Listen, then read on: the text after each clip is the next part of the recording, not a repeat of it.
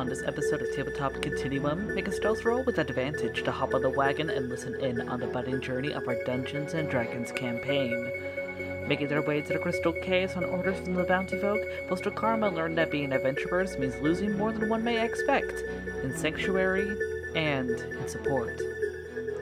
As we say, welcome, welcome, welcome to the world, of Morath. Of Morath.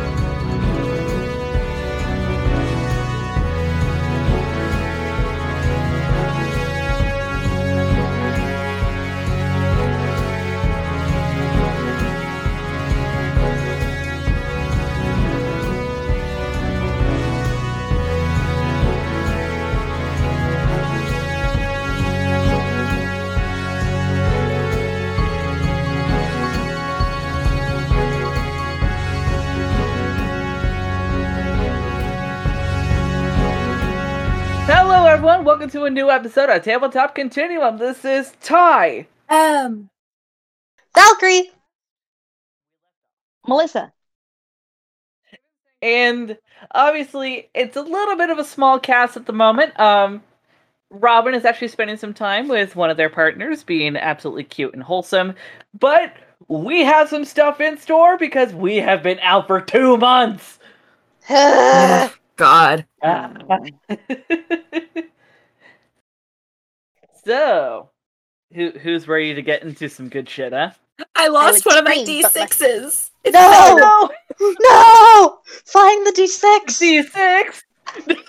So don't interact with me until I find my D6. well, I need to get through this long ass debrief, so. Well, I know what I'm doing then. I am also All right. gonna go ahead and mute myself just in case, because I tend to make random noises.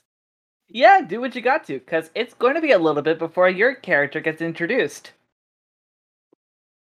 So, with that, where last we left off. Given sanctuary in the Highlands Smithshire for a few days, you all made your names known through the town in a wrestling match as you vented your frustrations. But some memories began to resurface for one of you, as an old face, Bastia, was in the rain as well, as if to just taunt you with her presence alone. After this weird encounter and the forging of a trophy in your first, uh, uh, through your first kill, through turning the murder weapon of your torturous interrogation into a circlet, you were all given fortunes by the town's oracle before Lo, the high priestess, led you to her home, an orc settlement known as Amakare's Lasira, the White Prize. In the White Prize, you were given your first right as renegades, fighting the High Chieftain and the High Priestess Lo herself.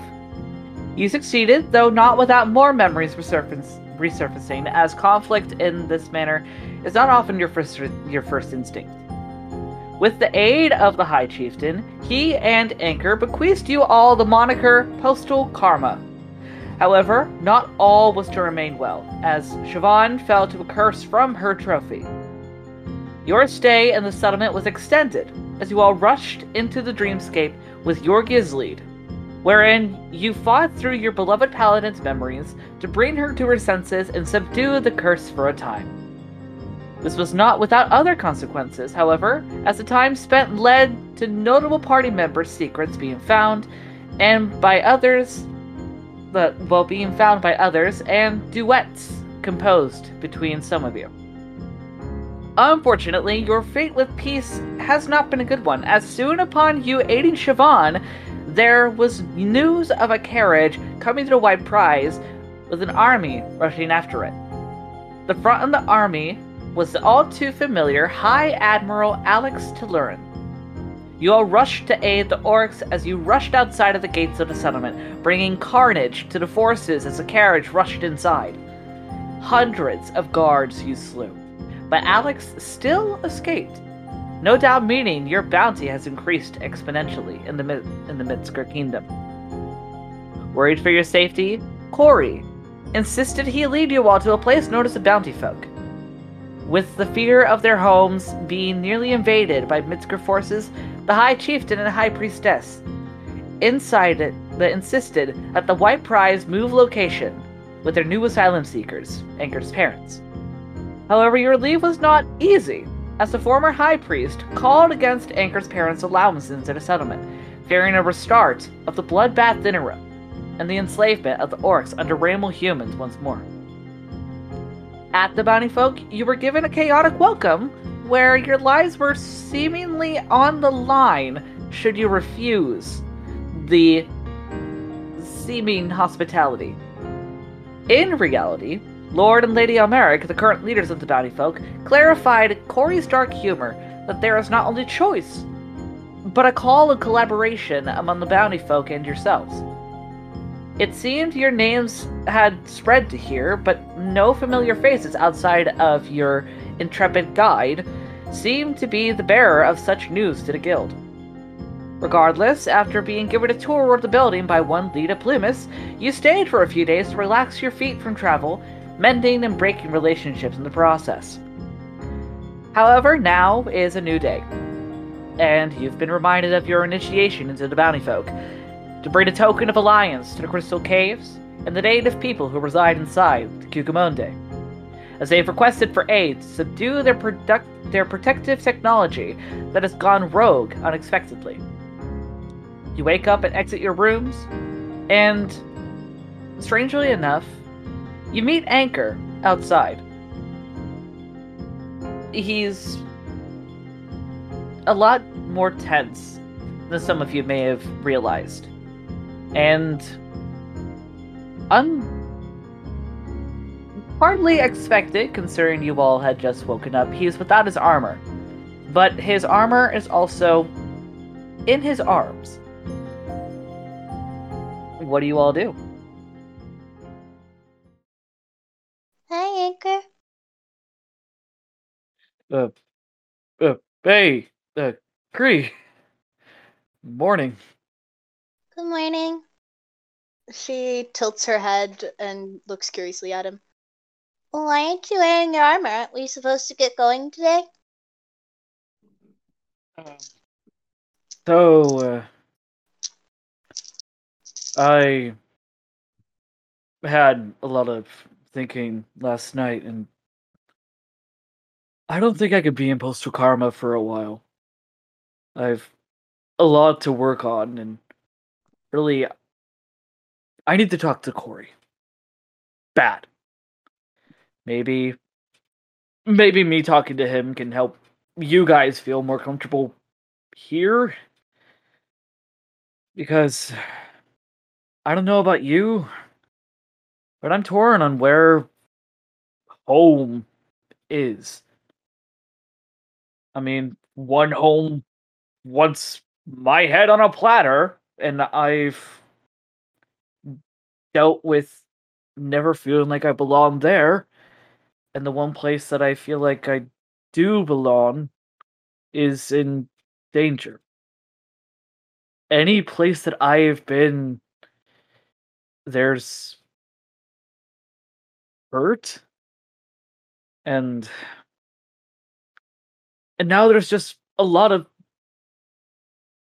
not only choices but a lot of decisions that I have to make. So I I want to figure out who I am and maybe I need to do this on my own.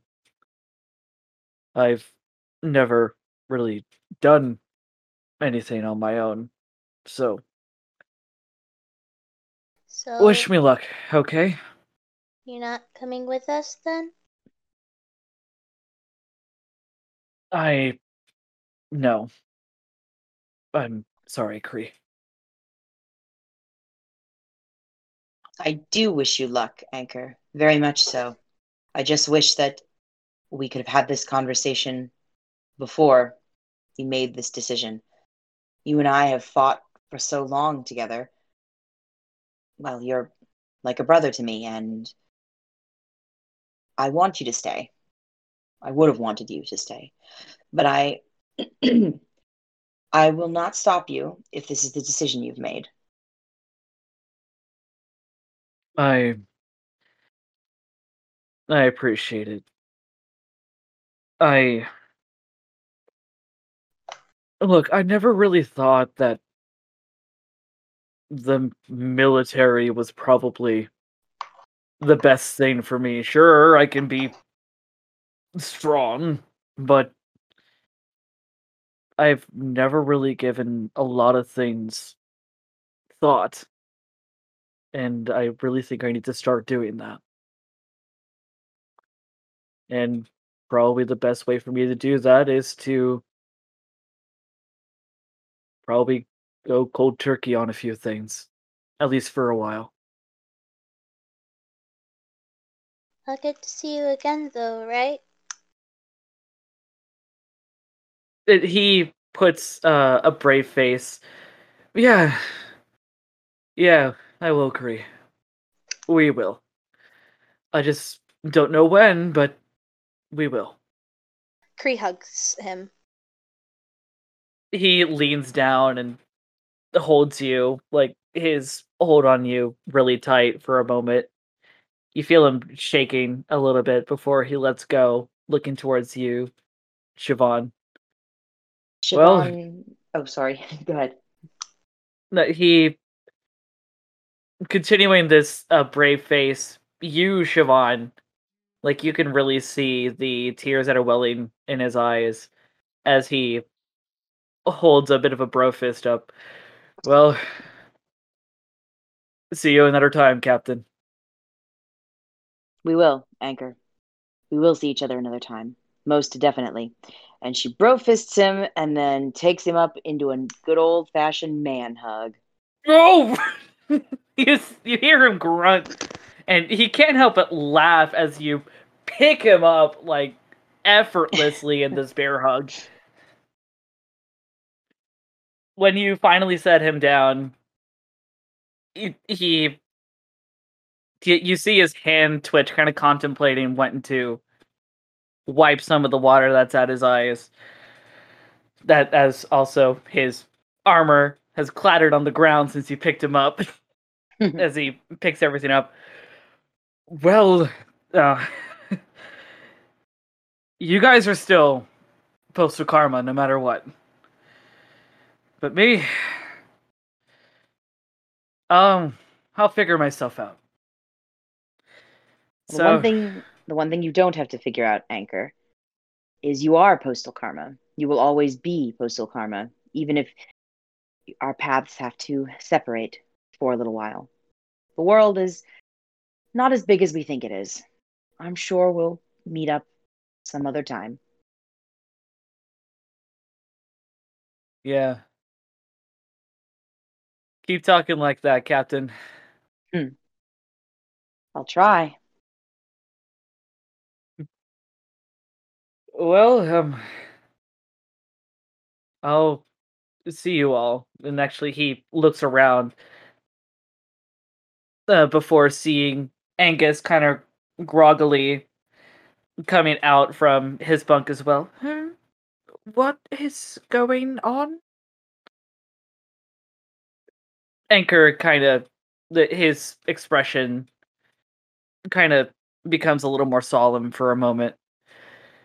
Uh, I'm going away for a while, Angus. Angus kind of looks at him, that like still uh, kind of sleepy in the face. No, I'm sorry. Can you repeat that? No, ne- ne- never mind. I'm getting it. So sorry to see you go. I I won't be gone for that long. Well, kind of looking down at you again, Cree. A really bittersweet head pat. Well, As- you guys. As he pats her head, um, a tear kind of like falls from her face, but she's like trying not to say anything. Well, uh, what are you guys waiting for? Go get that initiation. You earned it. So, like, where are we supposed to go now? Are we supposed to go talk to those guys or. Uh, yeah, you could definitely talk to the Almerics. You could also get breakfast, concerned it's kind of early. I think it would be wise to grab breakfast before we head out. Creed Breakfast. nods. Yes, I, I think that's a very good idea. Siobhan nods as well. It won't feel the same without Anchor. But we must do what we must. Mm-hmm. At at which point, as you guys have been conversing, um, Anchor is walking towards you guys, still kind of rubbing uh, his eyes, trying to wake up. As Anchor trying to, like, you can tell that he's really trying to force a confident stance. Begins uh, walking um, away, like through the mess hall to a different area. Mm-hmm. So I take it you were all going to get some grub. Yes. Yeah, yeah, Yes, yeah, yeah, yeah, indeed. yeah. Cree is kind of like sticking to Angus's side the whole time. Yeah, that's fair. Angus is a little too groggy at the moment to feel the normal discomfort that that he gets from certain forms of affection as he just kind of half asleep that like half asleep like kind of very gently pats uh your temple like there there Cree it'll be all right as all of you make your way to the mess hall where some of the bards from the Sentinel um, have already started making some rather nice, um, not good, not bad kind of wake up, get in the headspace for adventuring kind of music, as a lot of people are getting their their meals for breakfast. At which point, um, after a bit of time for all of you to sit down, get your food, and begin eating, even despite the somber, bittersweet feeling from the lack of from the lack of one of your friends uh, at the same table, uh, you can't help but notice Lita um, in her tiny fairy form come up to all of you in an absolute cheer. Hey guys! Hi, Oh, Lita. hi. Uh, Well, Yorgi looks surprised and seems to be matching the enthusiasm as a defense mechanism. so what you got there? Uh, food, I guess.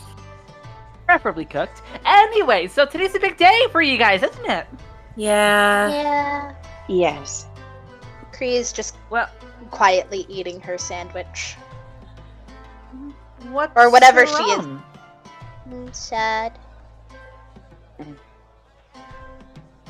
We've, well, one of our number had to part ways with us very suddenly.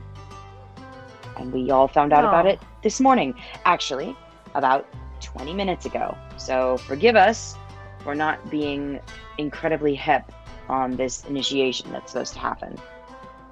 And Siobhan, like, very aggressively stirs tea or coffee, whatever she's drinking. you you see like Lita's uh wings very dragonfly like almost kind of droop as she just kind of hovers a little bit like a lot closer to the table now like oh i'm i'm sorry about that That's okay. It's not your fault. i i know but i know i would be pretty bummed if lucille were to leave my team Who's Lucille? Lucille, he's this. I mean, big for me, but um, Elven guy. Uh, Devon. I'm forgetting names. That's Siobhan. Yeah. Yeah. Okay. Siobhan. Siobhan, you you met Lucille in the in one of the training spots. Was it like yesterday? Oh, yes, it, it was. We were still exploring the bounty folk and finding our way around, and I believe we ran into each other, but I don't think we talked for very long. Right. Yeah. Lucille told me a little bit about you. like not too much though. Anyway, so um word is kind of honestly kind of spreading a little bit that Anchor needs some time to itself. So um Lord and Lady Almeric were offering to want to add someone who can maybe help you guys with your initiation. I mean, I would very much like to introduce them, but I don't think that's really my place. Who is I it? mean, They can consider this a trial run.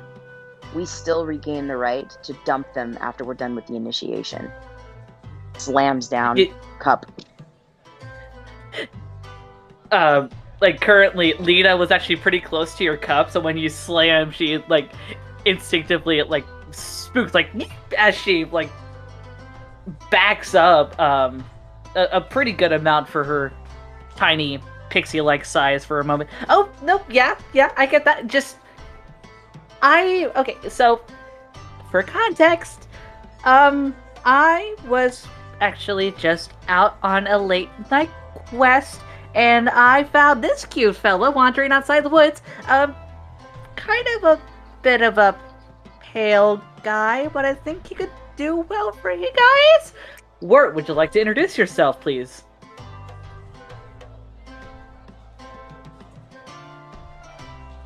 I guess not. I am so sorry. I, Silence. well, he seems nice. Let's go, everyone. Would you like to introduce The yourself? Dead silence. no, I would not. No, I'm kidding. I'm so sorry. Leaves the call. You're so okay. sorry. Uh, this is actually Wirt, and I haven't switched in a very long time, so I was dead there for a second. Can you please recount the last like few sentences? No problem, man. Yeah, so the last bit was uh, Lita, who's a uh, fairy uh, woman. She was talking about how she met you uh, during a late night quest that she and her team had, and how they all brought you to the bounty folk. Um, you want to describe what your character looks like at the moment, what he's focusing on?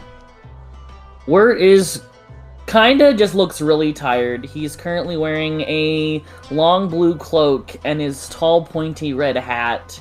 He looks a little roughed up, but not a whole lot. Like he's got some dirt in places, maybe a few cuts, but otherwise he mainly just looks like he's had a long day. He just kinda waves at everybody with a faint smile. Uh, did Uh, you recover your clothes from a gnome? Yor- Yorgia looks, notices the pale skin, and immediately is trying to look into Wirt's eyes. He sighs Hey. heavily and says, I get the gnome thing a lot. I promise it's normal where I come from. Cree looks him up and down and then like points up at his hat. I like your hat. He smiles at her and says, Thank you. Your, um, Yorgia is trying to make eye contact with you. What color are your eyes, Wirt? They're brown. He kind of makes eye contact with you and just kind of raises a brow, like he's not perturbed at all. Your, uh, Yorgia notices that your eyes are brown and kind of deflates a little bit, but doesn't look upset that you're here, just looks upset that you're not what she expected you to be. Were you expecting something else, perhaps? I mean, uh, is that, does he say that in character? Yeah, he says that in character. Like, there's a long pause. He kind of tilts his head a little bit. He goes, "Were you not expecting? Were you expecting something different?" No, you just looked sort of like someone I knew. Oh, okay. Who's that? I mean, oh, sorry. Well,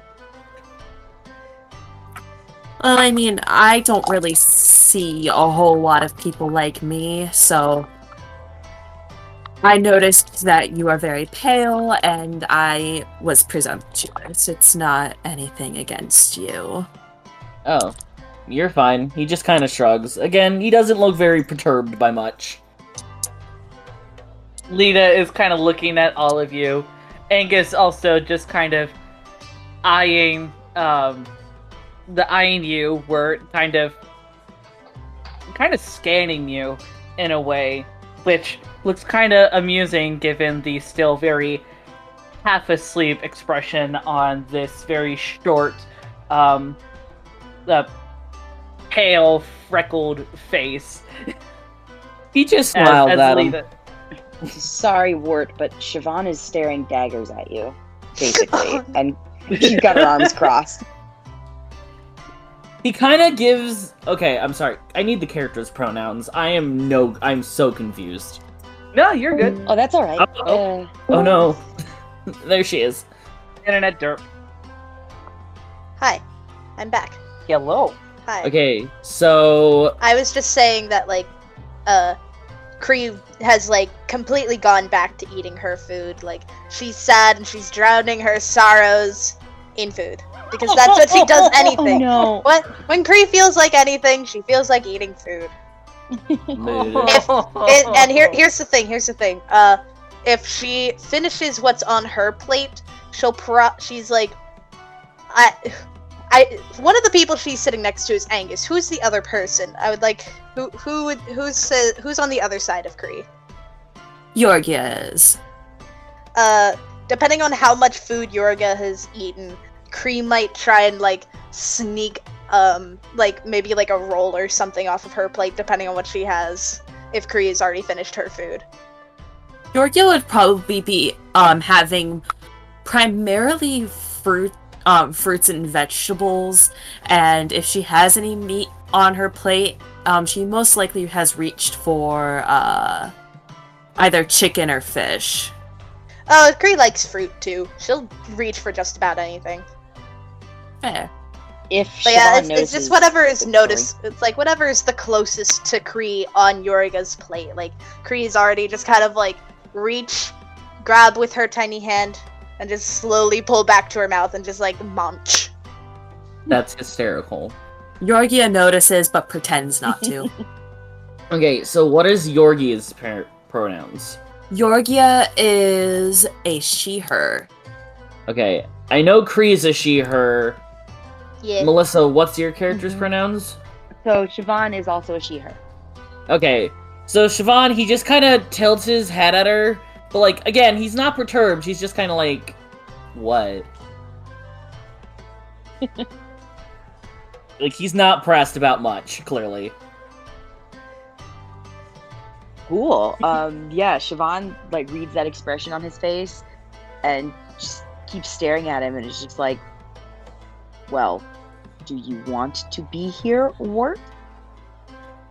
does she say that? Yes. He kind of looks at her like she said something completely absurd and goes, "Yes." Hmm. Lita kind of looks between the two of you, seeing like the the metaphorical like lightning and static that's between the two of you. And she's like, "Ah, well, I'm gonna go back to my team. Um, y'all have fun." Bye, Lita. He just kind of looks at him, go, goes, eh, okay, and sits down.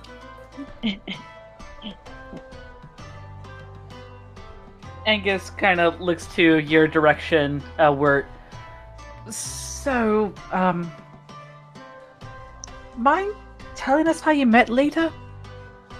I mean, she said that you were basically brought here while you were just wandering, Yeah, but I, I do that a lot. I wander a lot. I've been to a lot of places.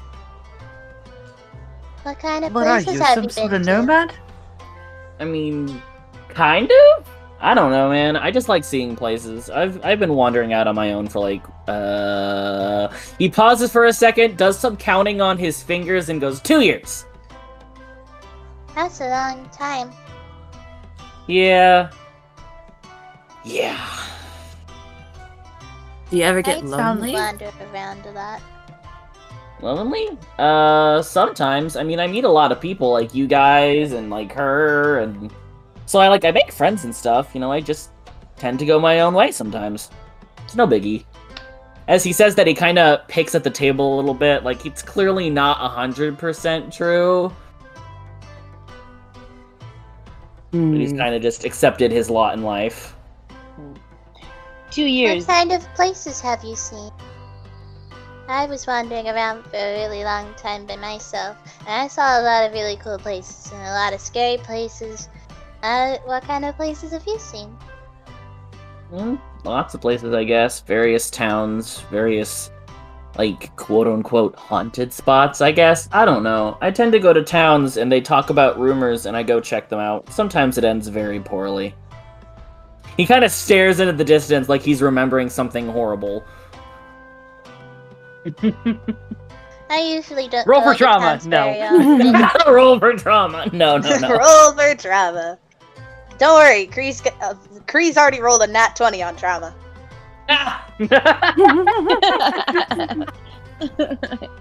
Not much else could traumatize this poor girl. Careful what you Ugh. wish for. the trauma train has left the station. Toot toot. Don't uh, tempt me. oh, Oh god. No. Tyler, this is supposed to be fixing our characters' traumas, not giving them more. I mean, porque no los dos. oh no. what have I done? Yo- Yorgia seems interested in these the discussions of seeing like haunted places. So what sort of haunted things have you seen? Like ghosts, ghouls, poltergeists, that sort of thing? He kind of lightly chuckles with like an amused smile and goes, um, all of the above, and kind of shrugs. And also, you know, teenagers messing around, trying to scare people. Those are always my favorite. Tell me more. Actually, in, He kind of laughs and goes, Do you have any, like, specific questions? It's kind of hard to go into specifics with a vague question. No, I just like I'm just interested in ghosts. Just like what sort of stories have you gotten and experienced and that sort of thing. He kind of thinks about it a moment, like he's filtering through different things in his brain. And he goes, roll me history. Roll history? See how much you can remember from your from your travels and also the legends that you've heard. 17. Okay, you remember a pretty decent rema- uh, amount. Um, more so the most recent ones that you've gone to. Uh, you've heard of legends in the deeper forests at the lower parts of the archipelago that have been filled with, um, with certain ghosts, uh, soul reapers, sort of cannibal demonic hybrids, as well as vampires, oddly enough. You've heard a lot of tales regarding the supposed the supposed disillusion of civilizations based on the invasions of vampires and their hordes of cannibalistic companions. However, Mm. given your travels, you also know that a lot of these tales have been tall tales, yeah. sort of taught to make people scared of what they don't know. So you don't know 100% what vampires and these quote unquote cannibalistic folk really are. So he kind of sits there and recounts all that. Like he pauses every once in a while and like thinks about it. And then you know he tells you about the various things and which ones he's pretty sure are tall tales and how he's not sure what the cannibalistic vampire thing is all about. But he's very fascinated and would love to meet one someday, as dumb as that probably is. York- Yorgia's eyes look like they're kind of sparkling. Uh, an important thing to notice, and something you notice right away about Yorgia, Wirt, is that her eyes, um, the irises of her eyes are solid black to the point where you can't tell which part is her iris and which part is her pupil. and it's almost unnerving. And she also, um, paired with that, she also has hair that is bright cyan. So Hmm. she just in general looks human, but slightly off. But you can tell by her eyes she looks very interested in what you're saying, and she turns to the rest of the group and she's like, "I like this one." Beautifully Cree just looks uncanny. he laughs a little. Cree just looks confused because she's she has. She, listen, poor girl barely knows what a ghost is. You started saying other things, and she just got lost and continued to steal food off of Yorgia's plate. That's hysterical. this time Yorgia doesn't notice, and then she looks down and notices that like half her plate is gone, and she's just like, "Huh, wonder how that happened." And then she just sort of moves on. Just- Siobhan, meanwhile, uh, meanwhile, Cree's just like nom, nom, nom, nom, nom. Meanwhile, you also hear in the background, seconds! Open for seconds! Cree kind of like looks over, looks down at her own plate, and then carefully gets up and then flops over to go get more food.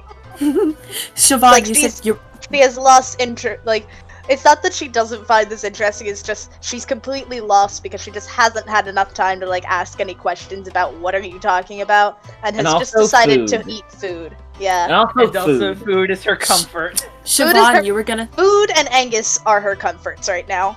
Siobhan, you were gonna say something. Oh right, yeah. Um, uh, so seconds has been called for. So Siobhan gets up, takes her plate, and just kind of plops it down in front of Cree, and uh, walks out of the room. Wirt kind of watches her go, then looks at the others and goes, "She uh, she okay?"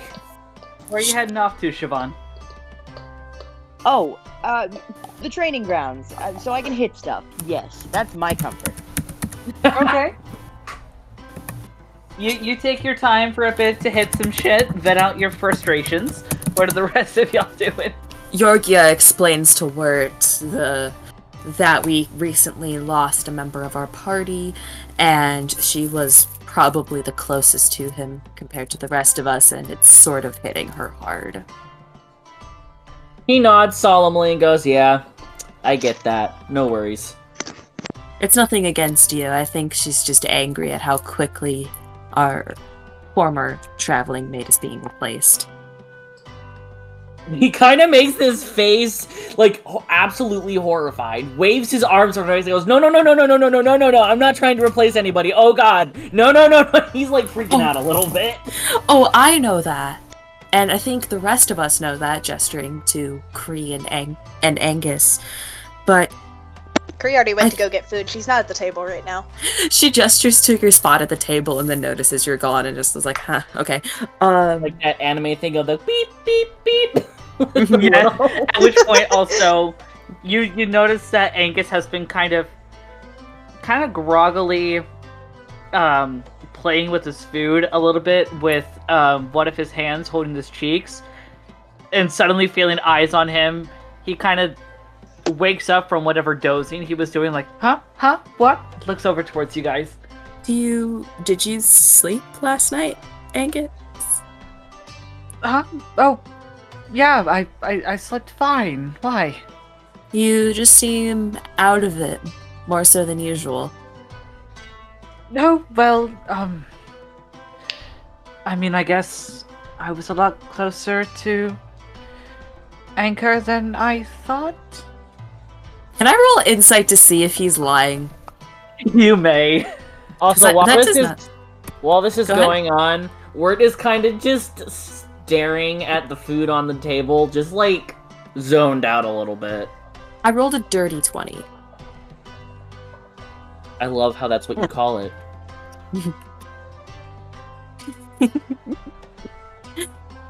You see completely through because I rolled for him a nat one. Oh. Yeah, you see completely through him. He had a very rough time sleeping last night. Something kept him up, and he is not doing all that great from it. And the loss of a friend is more the straw that broke the camel's back at the moment. You know, we both know you're lying, Angus, but I'm not going to press if you don't want to talk. Wirt kind of Um, looks between the two of you like we do. like we both. We both. Well, um, Yorgia leans to Wirt and is like, "We as in me and him." He just kind of nods like, "Oh, okay," and then goes back to just staring into the distance. You don't even have any food, Wirt? No, he has no money. You don't No, need to pay for food here. No, no, Food no, is on the house here, on the dude. house. Does he know that? You probably Uh, would have I been mean- told. You you would have been told by Lita. Fair enough. Then yeah, I guess he does have food. He's probably just mindlessly staring in the distance, half listening to them, occasionally munching his food. Anyway, continue. Angus Cree comes back with her second plate of food at this point, sees the plate Siobhan set in her spot, and just like sits down to eat both of them. Fantastic. as you also hear in the distance, like really, really fierce whacking and just the shearing of dummies in the background. Like, if these, if any of these dummies were human in the training grounds, you probably would have heard the Wilhelm scream. several times. Uh, Can we hear it anyway? I'm kidding. Uh, let's You, see. you how's it hear you hear a bard in the background just like beautifully playing their violin to mimic the Wilhelm scream. I love it. go? Fantastic. Uh, while while Cree is finishing off her extra plates of food, um, she kind of gets this like look on her face. Like she pauses. She gets this look on her face that like she just thought of something, and she looks over at Wirt. Um, have you met a lot of people while you were traveling? He nods. Oh yeah, lots. I don't stick around with a lot of people very long. You know, Uh. depends on where we're going. Well, I was wondering, have you ever met a bard by the name of Leodin? She's really tall and pretty, and she has really bright red hair that she always wears in a ponytail. Um, she's also a wood elf. You, have you ever met her? Hi. Any opinions? Uh, roll me history. Yeah, eh, eh, eh, there it is. Got a three. Oh, it, it's really hard to tell. Um, Leodin really isn't a common name. Like you can tell right off the bat, it's a very elvish name, mm-hmm. and you've met a lot more. You've met a, a lot more Ramal folk than you have met any anyone from the Feywild. So, the the name really doesn't ring a. It doesn't doesn't ring a bell. You've heard the occasional bard in a town that you've been in before talk about a very popular song by someone by the name of Leodin, But I've but never met. it's hard to really it's really hard to connect the dots. Um, I don't think so. The name sounds familiar, but I don't think I've ever pro- personally met them. Sorry. That's okay. Thank you. Yeah, sure. She, she just kind of goes back to eating her food.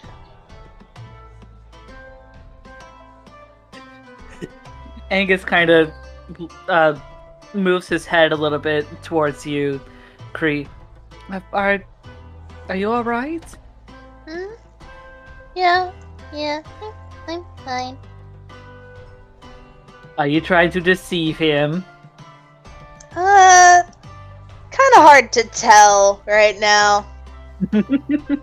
It yeah, like yes and no. It's like she. It's not that she's trying to deceive it. It's just that it's like, I mean, the thing is, it's like she's still very conflicted about possibly seeing Leodin, but there's still part of her that's like she wants to know if Leodin's okay because you know she cared a lot about Leodin. She still cares a lot about Leodin. It's just drama. Hmm. Angus kind of looks at you for a moment, kind of sighs, before bringing his hand up again and very giving another, if a bit, a bit stronger, like really unsure, kind of, a very awkward head pat. There, there, it'll be all right. Just focus on food. We should probably not eat too much though before we get Sundancer and Moonjumper and make our way to wherever we need to. Cree looks at Angus's plate. How much is on there? Um, it he he ate a pretty decent bit. There's still about a third left. Alright, well. It's, he, he ate, it's not like he wasn't eating. Okay. That, Cree, that's just what Cree wanted to check on. I thought Um, it was like, how much food can I steal? No. no. Cree, the food thief. I mean, a bit, yeah. She a hungry girl. Listen, she spent like she spent most of her early life and most of like the middle of her life so far, like not getting a lot to eat all the time. It's like there was a whole one solid year of her life where she's had like regular food to eat, so her body's just in constant like must eat all the food mode. Valid. And I all uh Uh oh. Uh oh. Oh no. Oh no. Valkyrie. She's dead. no.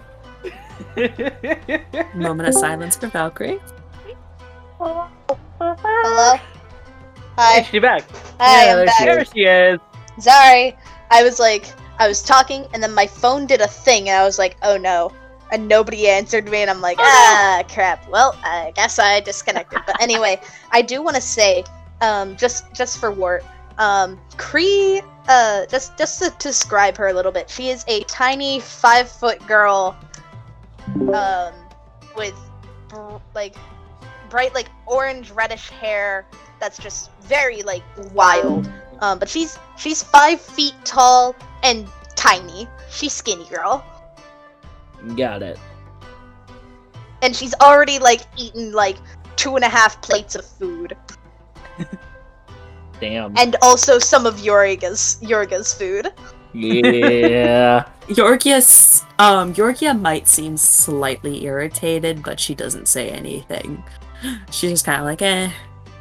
She, she needs. I mean, sh- she needs to put af- the weight on. after uh, after after Cree got her second plate, she stopped stealing from Yorgia. But yeah, it's like she definitely still stole some food from Yorgia. Yorgia piled up her plate high in anticipation of this. I assume that this is a common thing that Cree does. Probably. Oh yeah, absolutely, absolutely. When Cree finishes her food and she's not sure if she's allowed to go get seconds, she will most likely uh, steal little bits of food off of everybody else's plates um, who aren't eating as quickly as her. I, I don't want to say like Scree- Cree scarfs down her food. Like she's just very like steady and methodical, and just like one minute it's there, and then you look back and it's just kind of gone, and she's just like quietly chewing. That's hysterical. All right. To kind of speed things through a little bit, and also to focus on Siobhan a little bit before we get to the the good stuff. Um, Siobhan, why don't you roll me just a normal dexterity check to see how many dummies you just destroy?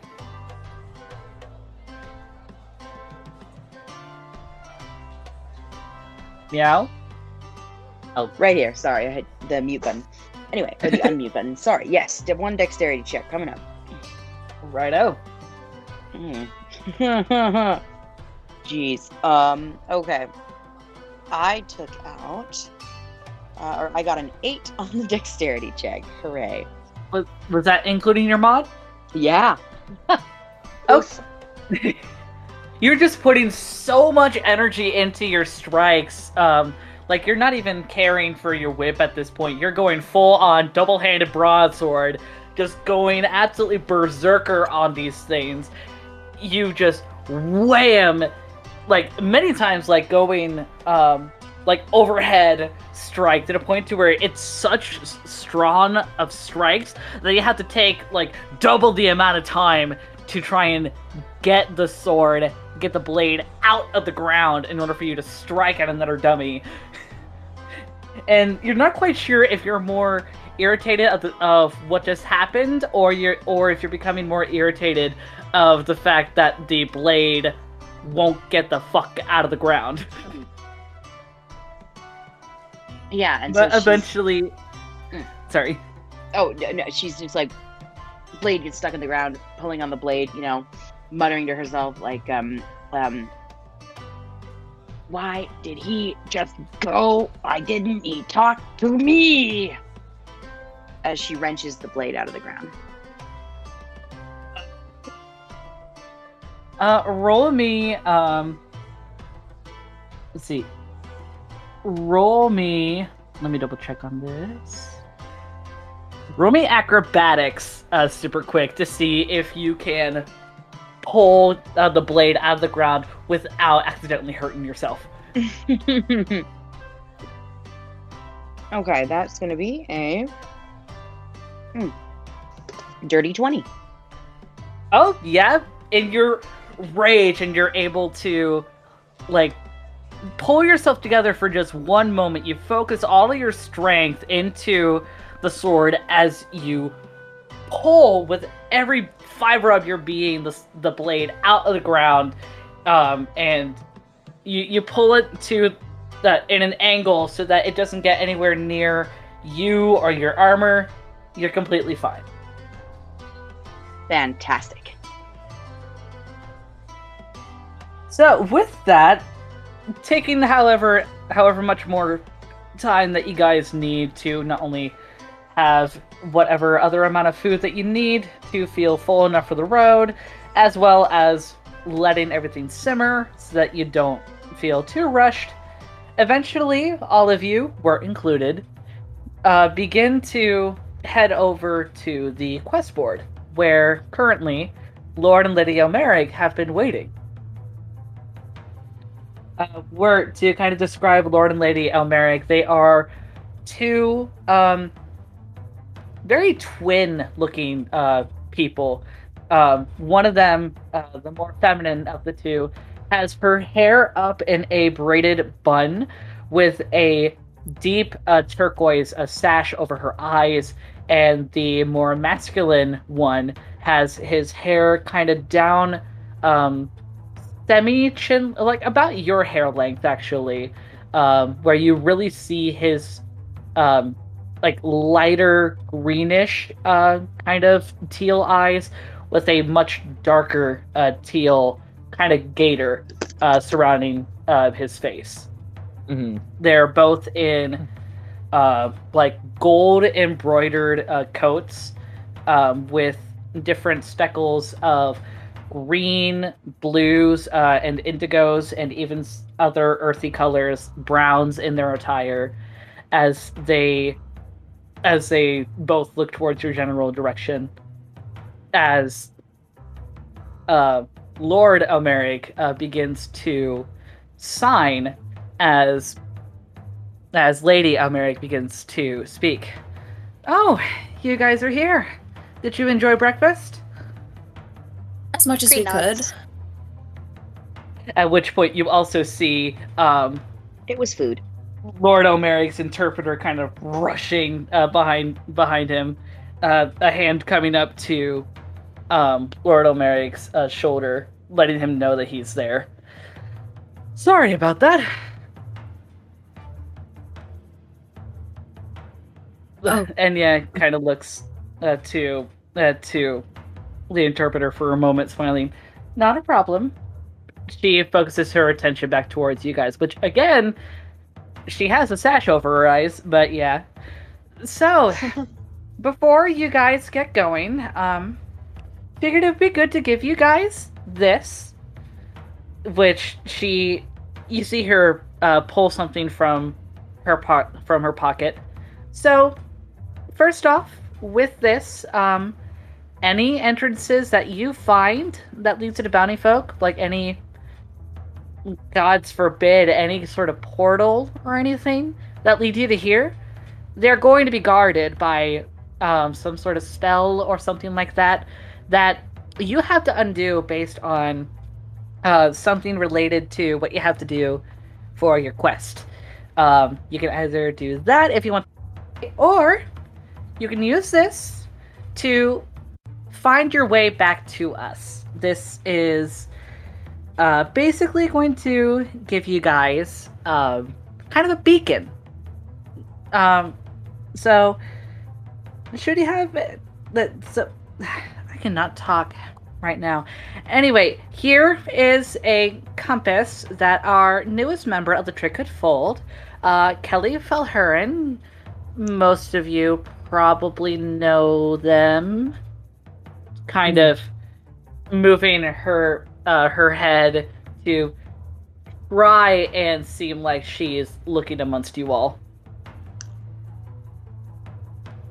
Yo- Yorgia shakes her head and is like, "Who are you talking about?" That was cocked. Um, it was what? Angus.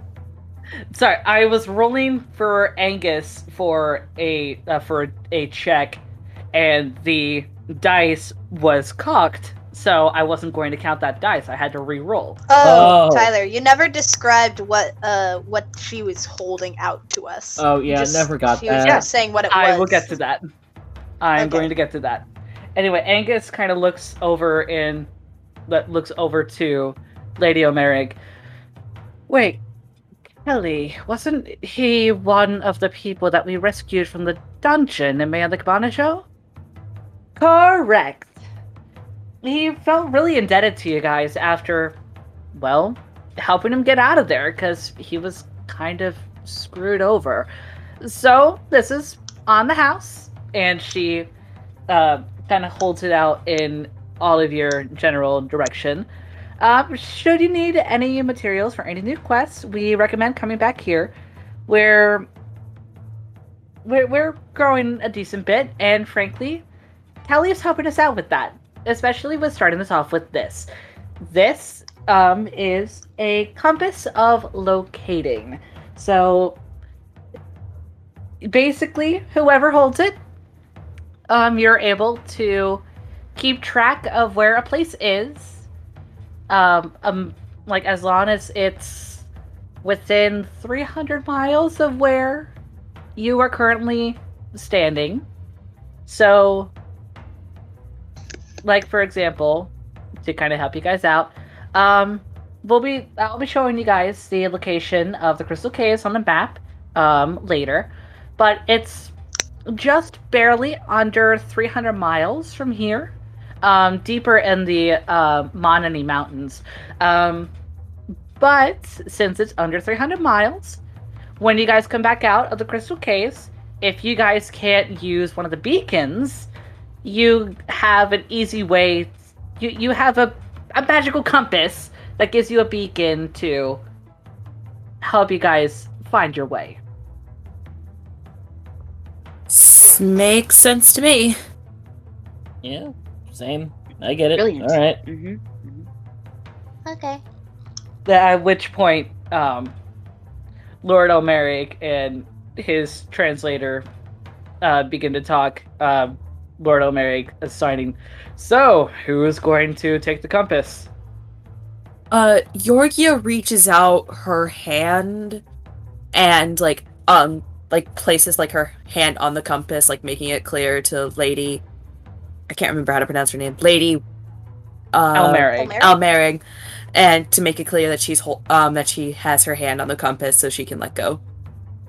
You see a soft smile um, on Lady Almeric's face as she uh, lets go of the, the of the compass, letting you be able to hold on to it. Okay. Well, just give yourself time to envision the place where you want the compass to focus on most. And from there, when you feel that's all that's all finished up, I can show you guys the location on the map where the crystal caves are, give you the rations that you may need, and help you strap up with your no with your dire wolves and be on your way. So am I attuning myself to this object, basically? Yes, it does require attunement. Okay. Uh, Yorgia says to the rest of the party, "I'm okay with hanging on to it for now. If if something comes up that you that we want to change that arrangement, we can discuss that at a later time. I need to add. I I'm just putting that into my stuff. Yorgia is probably going to find a private place to meditate with this, so she can attune herself to it. Fair. because um, I feel like that is Yorgia's preferred way to attune herself to things. Understandable. Okay. So what is uh? Here, let me add it because I think. Okay, I was just gonna ask Yeah. what name it is. Goes under. Let's see. Manage equipment. I can I can put it in. Okay. Like Yeah, I don't think it matters right now. Yeah, we'll we'll figure it out in post. Mhm. So you take the, the you take the, like not really a lot of time, five ten-ish minutes to get attuned to the, uh, attuned to the compass. Where are you centering your beacon on? Well, I think I would be centering it on the crystal caves. You you want to do that? Wait, can you re-explain how this works? Um, how it exactly works for me? I know that it basically gives you. Yeah, so it's meant to it's meant to allow the person who is attuned to it to see a, a beacon of light um in the horizon in the like in the spot of where the place that you want it uh, to basically be your destination to be. So like in relation to the example that Lady Almeric said, if you were standing at the uh, Crystal Caves at the time and you had your beacon set on the bounty folk, you would see the beacon of light in the sky that would allow you to follow that beacon to get to the bounty folk. Okay, so basically, I would like center it on like my current location, and then we'd, and then I'd basically decide where I want to go with it, right? Yeah. Okay, so then I would probably center it on like the outside of the bounty folk. Okay. Yep, you do that. Okay, yeah, that that makes more sense. I didn't understand at first. No, you're all right. Okay. Yeah, I'm just I'm gonna center it on like the outside of the bounty folk. And then Okay. um once I'm done with that, I'm going to go to Lord and Lady and um have them uh show me the location of the crystal caves. All right. Um, at which point, actually, Lord and Lady Almeric, uh, and their interpreter, uh, they all look to the rest of you. Would all of you like to see? He's already following. Okay. Well, there we go.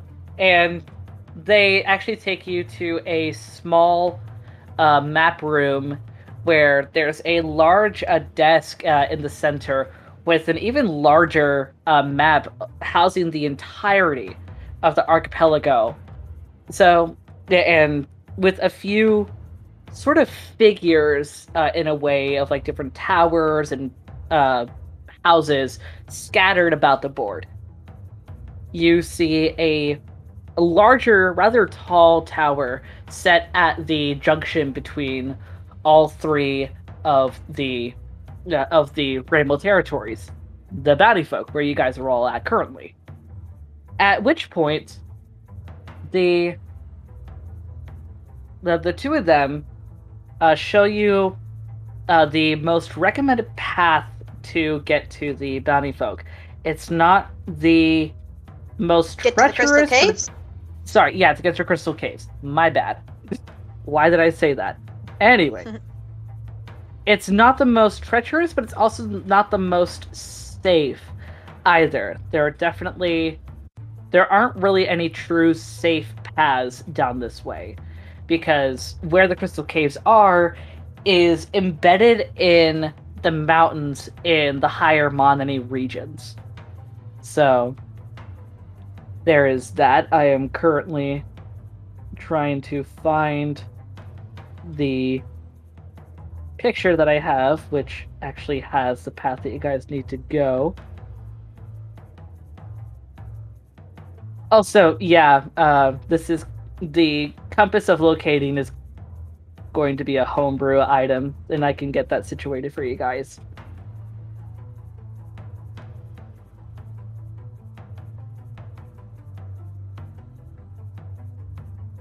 It-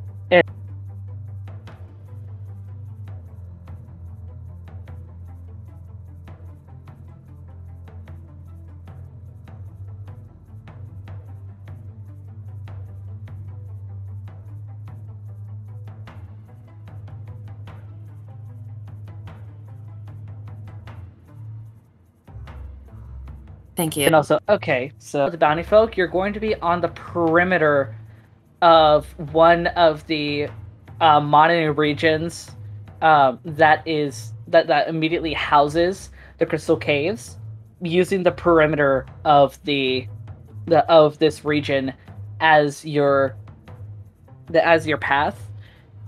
Unfortunately, it does go through uh, a few um, not so nice places. There have been rumors of this uh, of this region, which the Almerics do warn you of bandits and not so well famed conmen. So they do advise you to be wary of that. And also, your get this is going to be quite the surprise for you. They also mentioned dragons. Dragons? Dragon? Dragons. Why dragons? Imagine they they explain to you that the the peak the highest peaks of every mountainous region in the Ramo archipelago is home to at least one dragon. Many of them have been lost since the Oh, at least. bloodbath interim. However, a few however, a few seem to still stand. It is very rare to see a dragon in the sky, but often if there is a dragon in the horizon, it may often mean downfall. Well, sounds like it's just the one dragon. At So- least. So Yorgia uh has been taught like in her childhood that dragons are basically like a myth, right? Yes. So just And now you hearing hear now you hearing the dragons are real. so they're I've basically like dragons. okay, so they're basically like, oh yeah, dragons, be careful about that. I I need to hmm. Are you okay, Yorgia? Roll me Constitution to see if you're gonna have a panic attack. Oh god. I if Yorgia doesn't have a panic attack, she's going to outright think that they're joking. Roll for panic attack or nonchalant. I rolled a nine. You're in a panic attack. Uh, Yorgia doesn't look like she's in a panic attack. She's just sort of like staring middle distance. Cree like gently like tugs on her arm a little bit. Are you okay? She doesn't respond. She just like kind of looks like a like a surprised goat. Angus kind of looks at Yorgia for a moment. Uh, hello? Uh, kind of waving a hand in front of your eyes. Or kind of watches that for a second and then turns to the Lord and Lady and says, Do we have any other information on the dragon or just that there is a dragon? Lady Almeric um, sighs. You see her shoulders like really move as she looks over to Lord Almeric and his interpreter. We don't have a lot of information. Um, we have lost a lot of information and literature on the dragon since the Bloodbath Interim. Really, we can only go by observation. And what have we observed exactly? If anything. that they exist, that there's very few left. They're immensely powerful. They're not really able to flourish in what is currently happening in the archipelago, and they are not that happy about that. Okay, are I've seen a dragon once or twice. Oh? He turns to her like she's just said something insane. Yeah, I would be out in the woods and I saw one fly overhead one time, but it's not very often, but it did happen once. That Yeah, as, as long Mm. as you can keep a low profile among dragons, don't don't make them curious about ants, so to speak. You should be okay. should be. Are we talking? oh, talking? that's assuring. It's Mm. Are we talking chromatic dragon or metallic dragon? Because we have run into a brass dragon before. No, and- that didn't happen. Oh, that got retcon. God damn it! You're right. Sorry. Yeah, that got Yeah, retconned. Sorry, Siobhan. Okay, take start. Take Hold two. on, Reek. Take two. Re- Take rewind. two. Take two. Okay. Hmm. uh, yes. Uh, Siobhan looks at the Lord and the Lady.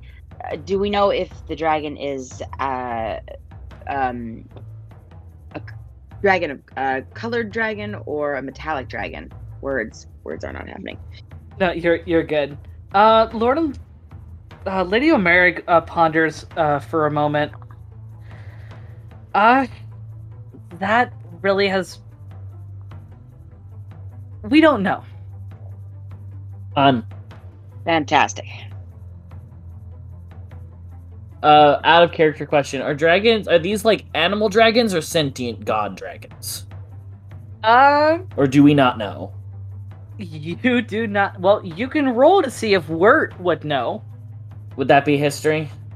That would be history. Let's see what we get. I have an 18. Ooh, that's pretty Uh, good. Yeah, you actually That's pretty good.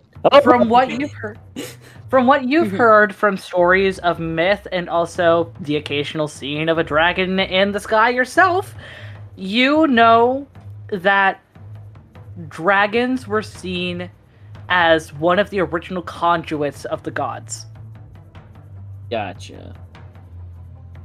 so they are very very much sentient Wirt rubs his chin in thought for a minute and goes, Well, I don't know a whole lot about them, but from what I've been told, they're basically seen as like mini gods. And if we ever do have to encounter one, let's just hope we don't die and be as respectful as possible. He kind of does this gesture where he puts his hands together and like kind of waves them up and down like he's trying to help that like that'll help him make his point. That is reassuring. Look, I've only ever seen them fly overhead, but these things. I know some legends see them as beasts, but I'm pretty sure they're not. I Well- mean, I can speak Draconic, but I didn't. I just thought that only like half dragons spoke that. Or dragonborns, or whatever they're called, and I didn't even think that they were actually born of actual dragons. I thought that's just something people called them. Yeah, no, dragons dragons exist. They're terrifying. He does that like Vietnam War veteran look again. I don't know how else to explain that. It's just he has these moments where he like, thousand yard stare Yeah, where he just kind of remembers something for a moment. He's like, ooh. Lord and Lady Almeric look at all you for a moment.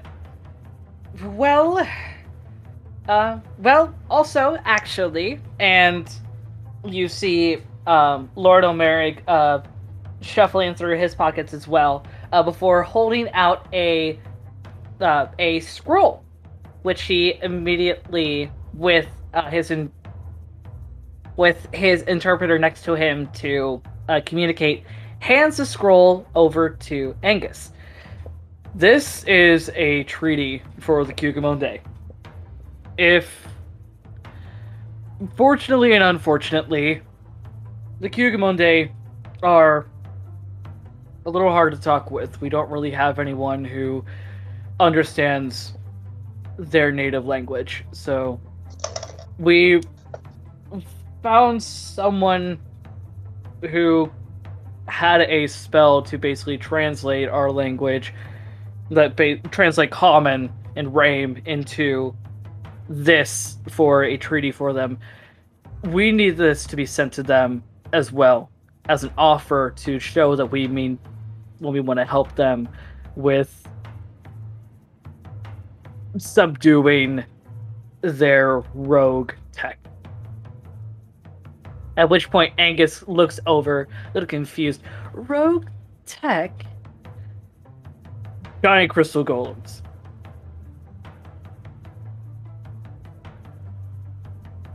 Great. Brain, and my brain refused to process that. That what did they? Fantastic.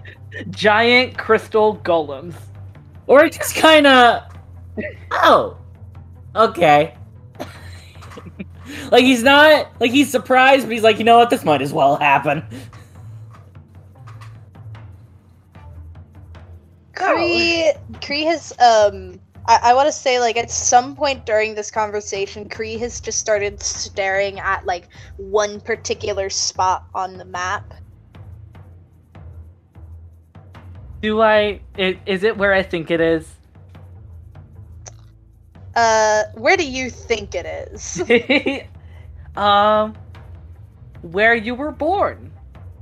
Not quite. No. It was the place she the it was the place she went to after that. Ah, fair. She's she's staring uh for for Tyler's no for for Tyler's knowing uh nobody else really knows this but Ty, uh for Tyler um Cree is uh kind of just like staring at like the spot on the map where she used to live with Leodin. Mmm. Okay. We're kind of like leans forward to get a better look at her and kind of tries to follow her eyes a little bit and goes, um, you good over there? Hmm? Oh, I'm I'm fine. I just She she kind of like points to it. I used to live there. He smiles softly and just kind of nods and goes, oh, I see. Good memories, I hope? Mhm. A lot of good memories. He smile. He's he puts a hand on her shoulder and goes, "Well, hopefully you'll get to see home again someday." He says that in like Nice. an understanding kind of a way. It's like she she sounds very like melancholy. It's like yeah, it is a lot of happy memories, but it's it's been a long time since she's been there. Uh and it's like it's just it's very melancholy. It's like she sounds a bit sad thinking about it just because of how long it's been. Fair. He kind of just like nods in silent understanding and removes his hand. You're very nice. Thank you. You're nice too. Thank At you. which point Angus kind of butts in. Um, any. Thank you, by the way, Lord Almeric, for this. I will definitely keep it handy. And quite nice that it's translated. Um. Anyway, if this is all that we need, um, and he looks towards everyone. Um, where are Sun Dancer and Moon Jumper? We should probably get going. They Well- probably are still in the stables. Yeah, let's um grab them and get going. I'll be waiting out. I'll be waiting out front for everyone. Okay. Where it just kind of looks confused. He's not quite sure if he should go with, um, I can't remember your character's name, the one that went out front. He's not sure if he should go with what? Yorgia or to the stables or what. He's just kind of like, uh. Are, are you should concerned for meet Yorgia's well-being? Moon Hold Uh, on. he- here's a good question. Wirt, are you concerned for Yorgia's well-being? I mean, a little bit, and it's also just a he's new to this group and he's not sure where he'd be more helpful. If you want, if you feel that that fits who you are in this situation, roll me insight on Yorgia. Oh, I was gonna have Cree. Uh, I mean, I could say it as Cree real quick if, if you 15. think it might is sway Wirt's decision of where to go. I rolled a 15. you you can notice that she might be having a panic attack. What were you going to say, Cree? Uh, Cree Cree is gonna say, um, You wanna come meet Sunny and Moon Moon before we put them on the wagon? He kind of looks at Cree a moment and then glances. Ba- I'm just gonna take me a minute to learn your names. I'm so sorry. You're good. no problem. What's what's her name again? Yorgia. Yorgia. And Yorgia. And he thinks about it a minute. He goes, "I'm actually gonna go with Yorgia, but thank you." Okay. And he, he Just know that Moonjumper gets really, really excited, so he might get really excited to see you. He chuckles and says, "Okay, I'll keep that in mind," and then goes after Yorgia. You um also with that insight check, um, and I think the rest of the party just knows this about her. She just doesn't want to sit around and dawdle. She just wants to go. I mean, mood. Uh, Ang- Angus is still a little too shaken up from last night to notice your troubles currently, Yorgia, as he looks over towards uh, Siobhan. Uh, Siobhan, maybe we could go see uh, Sun, the Sundancer and Moonjumper. I feel you, especially, should probably spend some time with them. I know how much how close you were with Anchor. True. Well, we should go follow Cree then. And he begins walking after walking after Cree. I'ma let Wirt and Yorgia do a quick bit if you two want to. Do why not? Yeah. Uh, So he, he kind of walks up next to Yorgia and goes, "Hey, um, you you okay?" uh, I'll, I'll be fine, probably. Um, it's just um, I where, where I'm from. We were taught that uh, dragons aren't real. He smiles understandingly. Ah, so I bet hearing all of that was kind of uh, a shock and a little bit terrifying. Mm-hmm. A bit. I mean, I've I know how to speak Draconic. We my my homeland's uh trades with a group of dragonborns. But I didn't think that they were actually born of dragons. I thought that was just a nickname because they look kind of like our depictions of dragons. He nods and he he hovers a hand over her shoulder and just kind of looks at her like he's asking for permission to touch her. She doesn't say no, but she doesn't say yes either. She kind of has this look of I don't care. Go ahead. So he puts a hand on her shoulder and he goes, "Well, dragons are terrifying. I won't lie." But and he kind of looks over his shoulder, like back where they were coming from, and then looks back at her and goes, "But your team seems pretty top notch. And I have a feeling if we do encounter one, well, I'm sure we'll be able to either somehow talk it into not eating us or kick its ass. But let's try to talk it down first, maybe." I don't know. The dragons I've heard of were very in like my in my childhood stories were powerful and I mean, they are. Like I said, they're basically seen as like descendants of the gods, and rightfully so. Dragons are huge and powerful. But you know, we talk to gods, right? Well, Pretty yeah. sure we can talk to dragons. I'm not saying it's like a foolproof plan, but I mean, like, look, if we get taken on by a dragon, we can try to talk to it and see if we can, like, I don't know, give it an authoring of, like, jewels or something. And if worse comes to worse, we can try to kick its ass.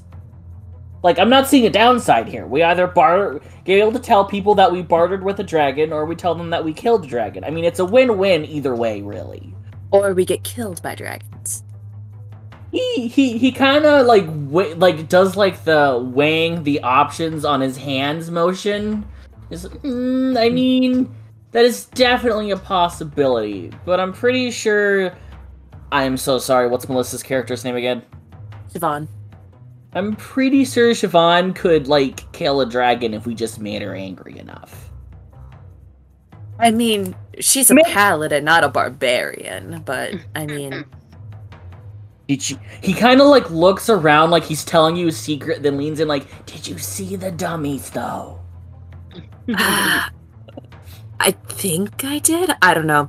I, she isn't the first member of our party to just go around and start angrily beating up uh, dummies to get to blow off some steam.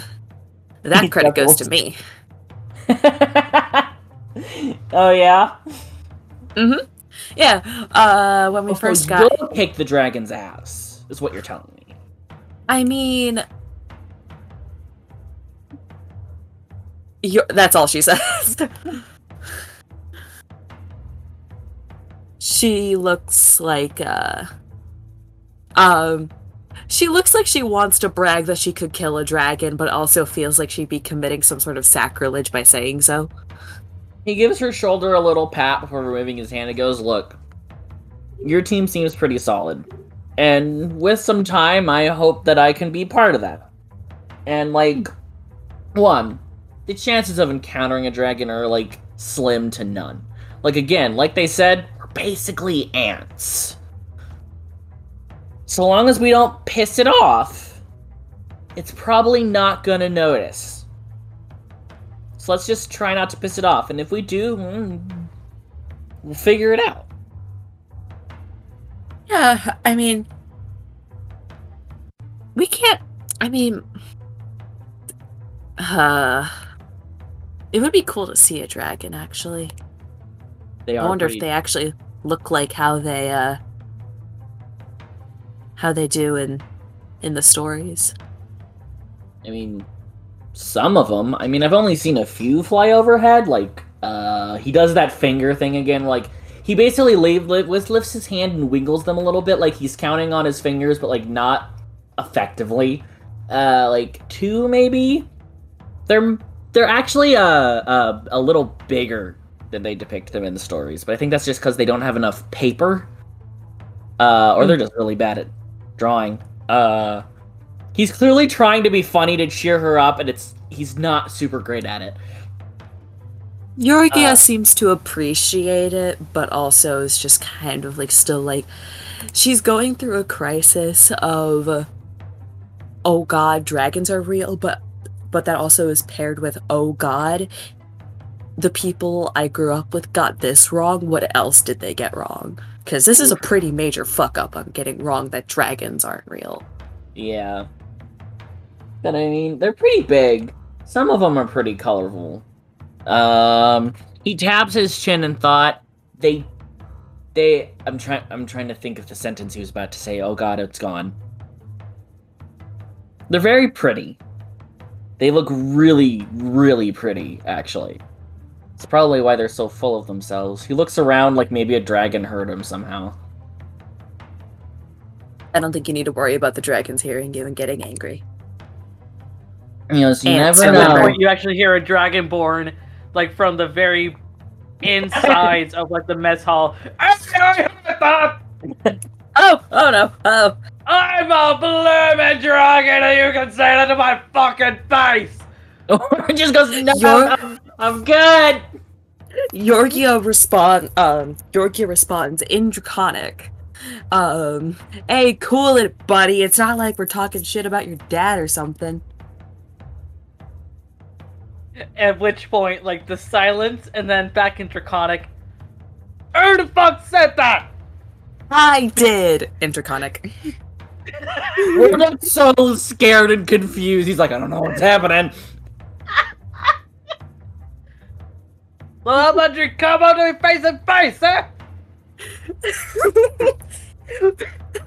You what can tell just the sound of this dude's voice. He is plastered. Yorgia um Yorgia shouts back in draconic, meet me outside. We're just "Sir, No. I think you need to go to bed. You sound drunk as he's trying to push her on the on their way. Like, come on, let's go.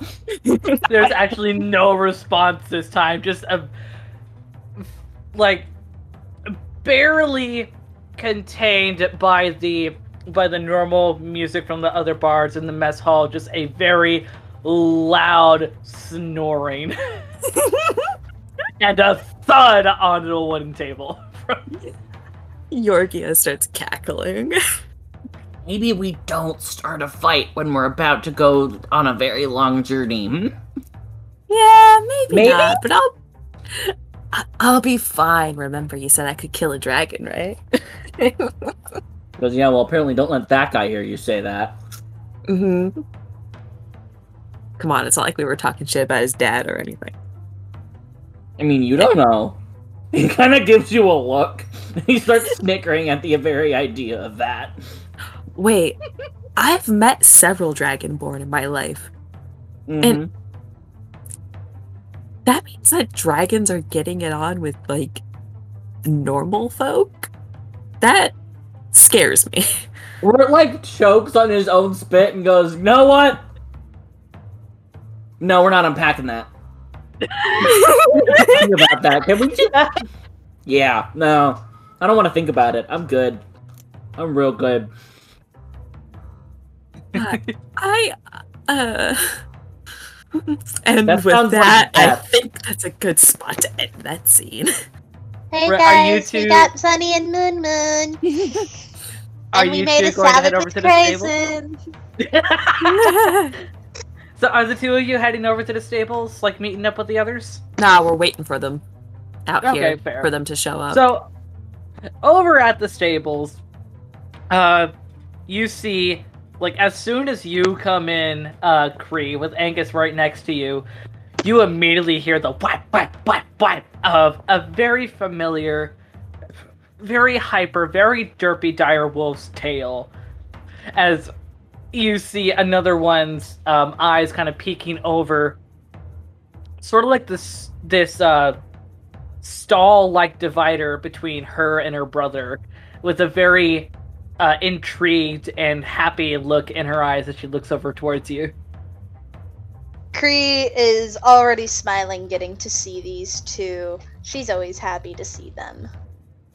At which point, like a Uh. Samoyed uh, flippin' moon jumper just gives a howl and hello, like roar. I'm trying to find my thing that I wrote down. Um, about. Um, where is yeah, it? you're uh, speak with animals. Yeah, I I know I wrote it down some. I know it's written down somewhere how many times I can do it because I always forget. Where is it? Let's see.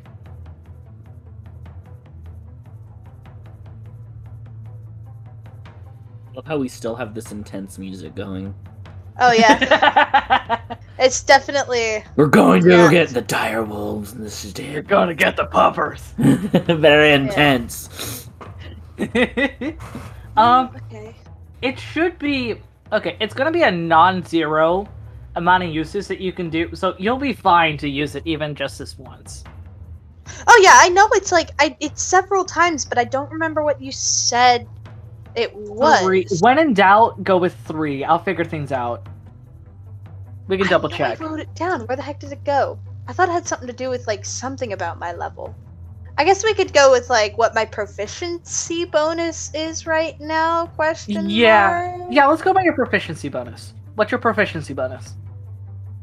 Uh, it's a plus three right now. Okay, so you have three uh, three slots for being able to use uh, speak with animals without using any of your core spell slots. Yeah. I'll figure out where I'd put that. I don't know where it is, but I'll, we'll go with that for now.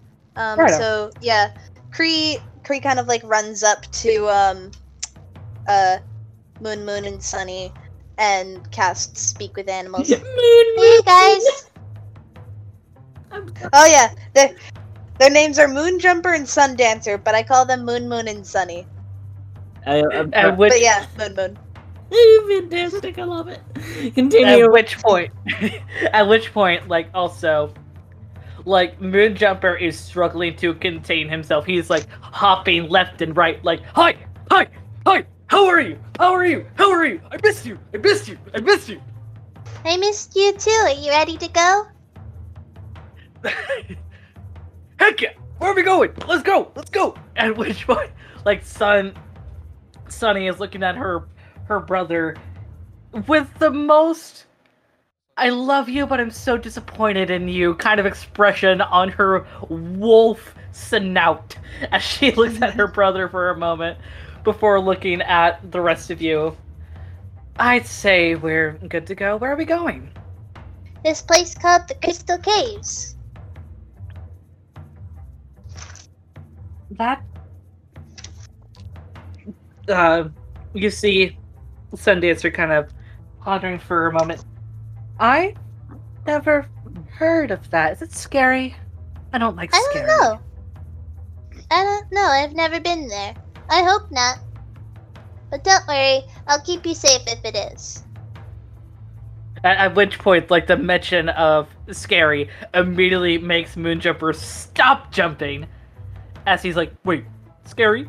What's scary? I don't like scary. Why do we gotta do scary?" Ah!" Well, we don't know if it's scary and she kind of like reaches over to pet like both of them uh, i imagine she's like climbed uh, I, she, she's like climbed up uh like is like and is like um like holding herself on this on like the stables like got her feet like propped up against something like she's not on the ground because she is too short like on a little stepping stool. Yeah. So she she's propped herself up on something so that she can like lean over the um like the dividers and stuff so that she can speak with both of them. Uh but like just barely. She's just tall enough to get to like look over it. hmm I mean, the both of them lean in into your head pats as Moon is barely, barely beginning to calm down before the two of them uh, also notice Angus. Like, oh, hi, Angus, hi, hi, hi. And Angus is looking at the both of them. Uh, what is he saying? He's saying hi. Hi. Hi, Moonjumper. You are very hyper today. You got a lot of sleep, I can tell. Yeah.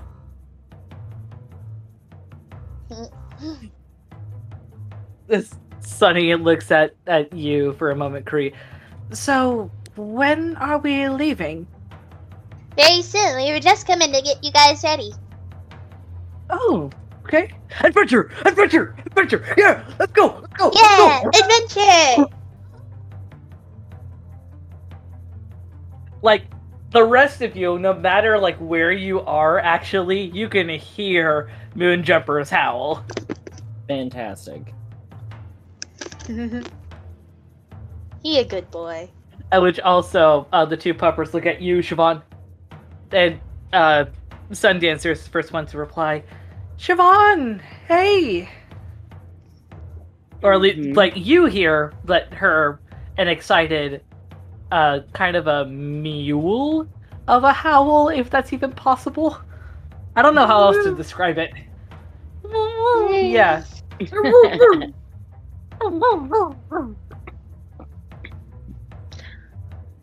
Don't worry, don't worry. I'm sure we're going to have plenty of adventure out there. Who's a good boy? And girl, who's a good hi. dogs?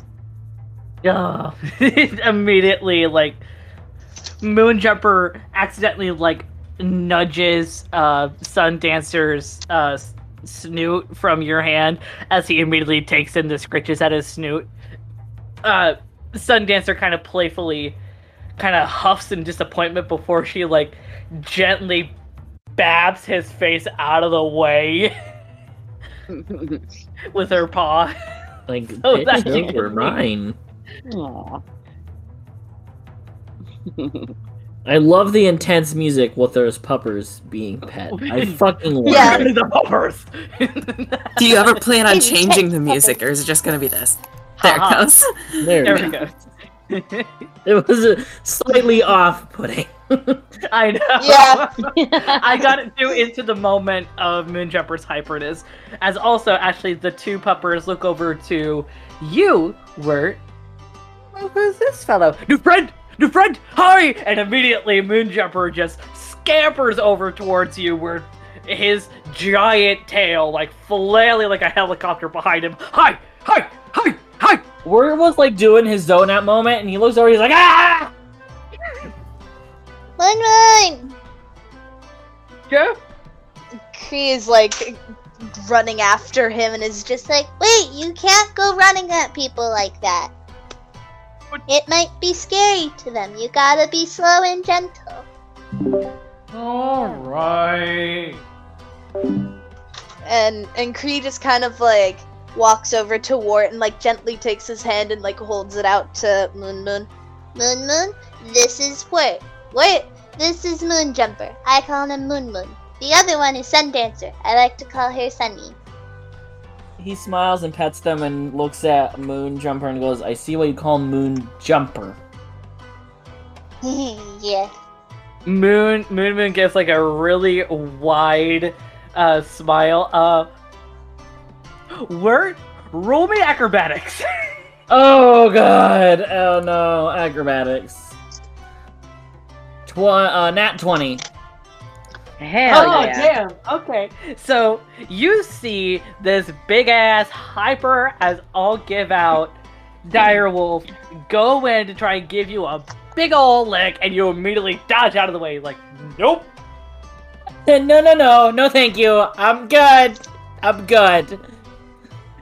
Moon Moon is still like looking at you like wide eyed, the biggest smile on his snoot as his tail is going a thousand miles a minute.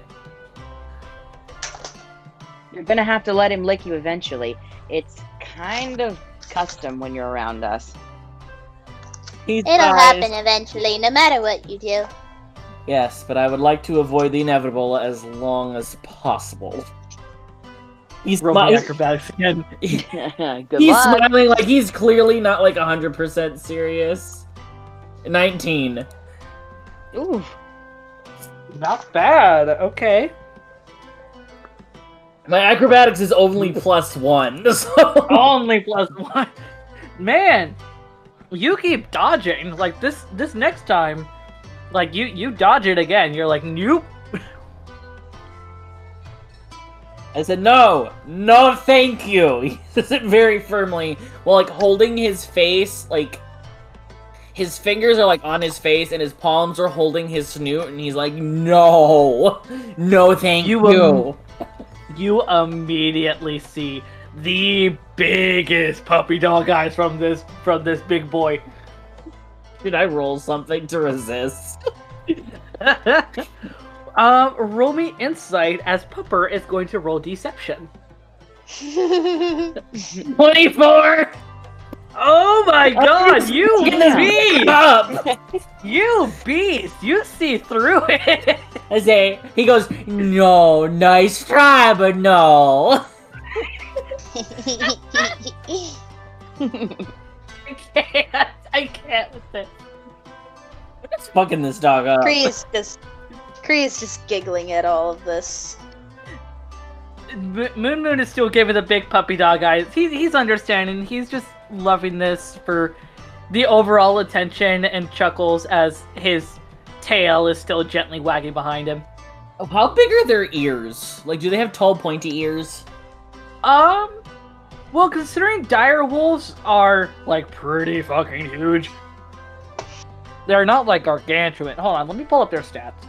I'm asking more like, are they uppy, pointy ears or floppy ears, like golden retrievers? Um, they're pointed, more like a German Shepherd or a Husky.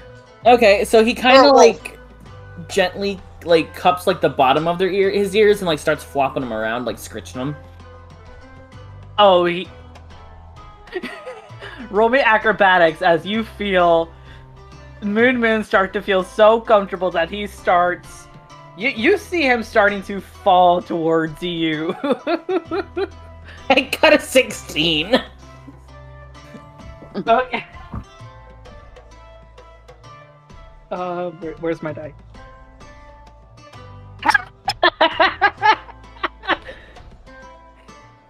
you you begin to feel Moon Moon's weight get more and more powerful on you, and eventually, like right at the last second, you're like, "Oh shit!" and you slip out, and Moon Moon just kind of flops on the floor. Jeez. He goes, oops, um, is he, is he okay? Oh, I was liking that, Mama Cree. Mama Cree, oh, oh. I'm sorry, I got, I'm sorry, I got it all over that for a second. Oh, Mama Cree. She hardly a mama, she a baby, but uh, she just kind of like giggles and walks forward and like continues uh, scratching his ears. He's fine. He was just really liking it. Oh, okay, good. I was worried I might have like hurt his jaw or something. As fun Now, as you- this is, uh, we should probably get going. That speak with animals spell only lasts so long, and we have a long, long trip ahead of us. Ah, yeah. At which point the the puppers like their ears perk up, looking over towards the entrance, seeing you, Yorgia, as Cree, you hear from from Moonjumper as his tail just goes absolutely bonkers. Hi, hi, hi, hi! yeah, it's Yorgia. So that you you hear from Sunny. Are we going? Yup. We just gotta go get the wagon. Alrighty. Who is all ready to go on the road? We are. Yay! Hey. As you all eventually get all your gear, getting like getting everything prepped to begin your way out on your first ever adventure, you can't help but feel a little conflicted, especially given the morning's efforts. However, there's still something something to be had with this change of pace as you begin to sort of take in the moment. Is this a good thing? Is this a bad thing? A lot of things have happened all at once. But part of you feels compelled to want to do this and keep going. But part of you can't help but feel that fate has something else in mind. Regardless, with the companions that you have in hand, you begin to make your way to outside of the bounty folk, where you begin to set the puppers on the wagon to lead, getting your information uh, that you need, and having a map at the ready in the back of your wagon to begin your journey outside. Yorgia, you notice, since you are attuned to your compass, that when you step outside, there is a almost near blinding light uh, towards the entrance of the bounty folk, sort of next to you all, as you get everything together. Are you guys ready to go? Yeah. yeah. is kind of like shielding her eyes, trying to see through the bright light. It, I mean, it's bright, but it's not like super bright. It's probably going to be bright. You have a feeling that it's probably going to become brighter the farther away that you get from here. Uh, Yorgia doesn't like that. So, Why did no one tell me to- that I was gonna go blind while using this? well, I mean, I mean, Enya's they did say there was Lady a is blind, so Well, Yorgia didn't make that connection.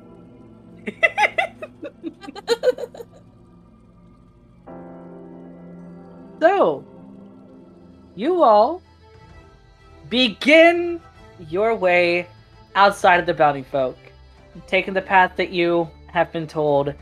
It's you've left by around mid morning, so you're probably only going to get about four hours, maybe six if you push it, of travel before you're gonna have to find somewhere to camp.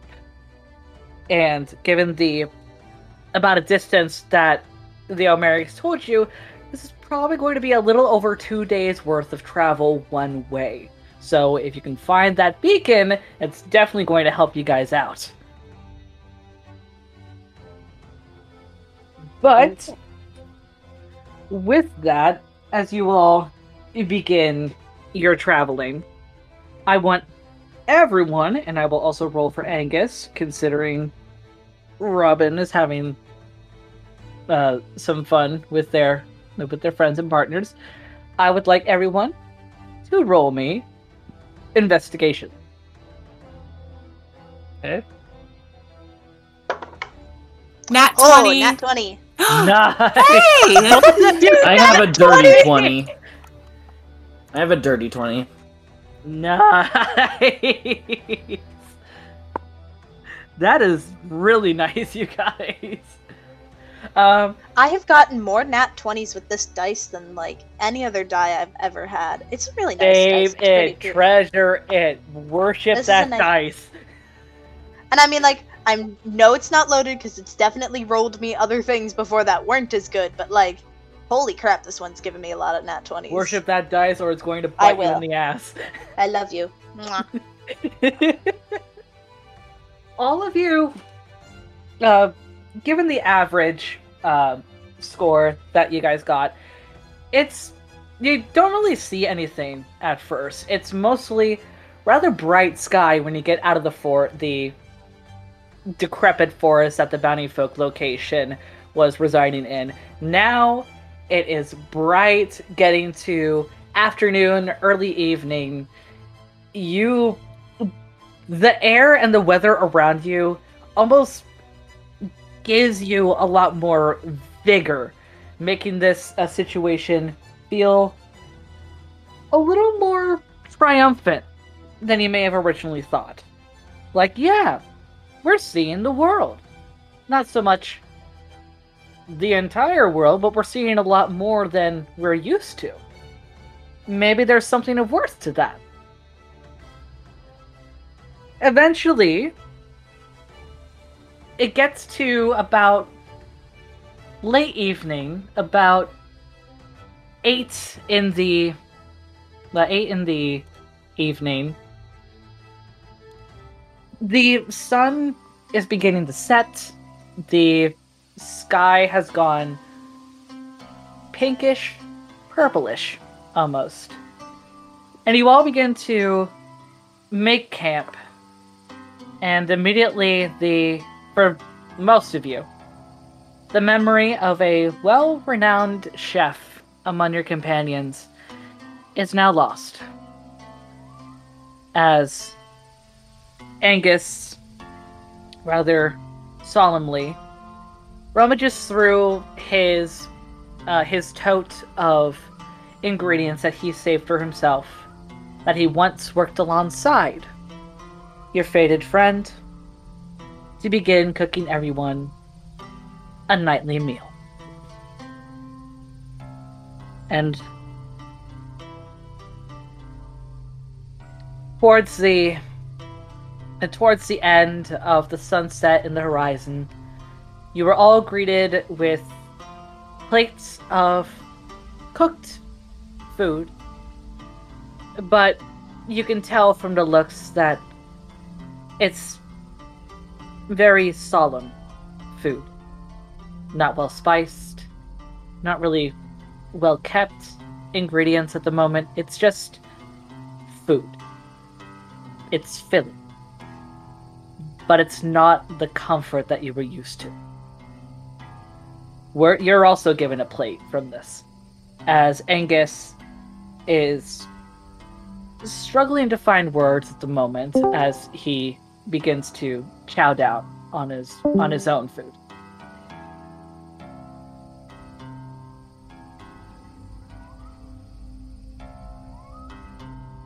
For a moment through the silence,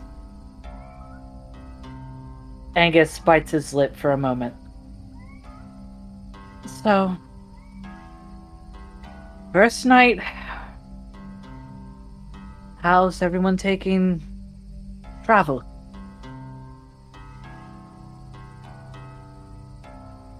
I mean, And it isn't anything new. Oh, I should probably set some food for Moonjumper and Sundancer. Um, who minds not having seconds? I didn't make a lot. I won't have seconds. I'm good. Sun, Sunny and Moon Moon can also have my share. No, Cree. You I had food. a lot for breakfast. Aw, does your tummy hurt? No, You should still eat. I have my share. It's fine. Okay. I appreciate the offer, Cree. At least eat some. I think she means her seconds. Oh, Yeah. Well, thank you, Cree.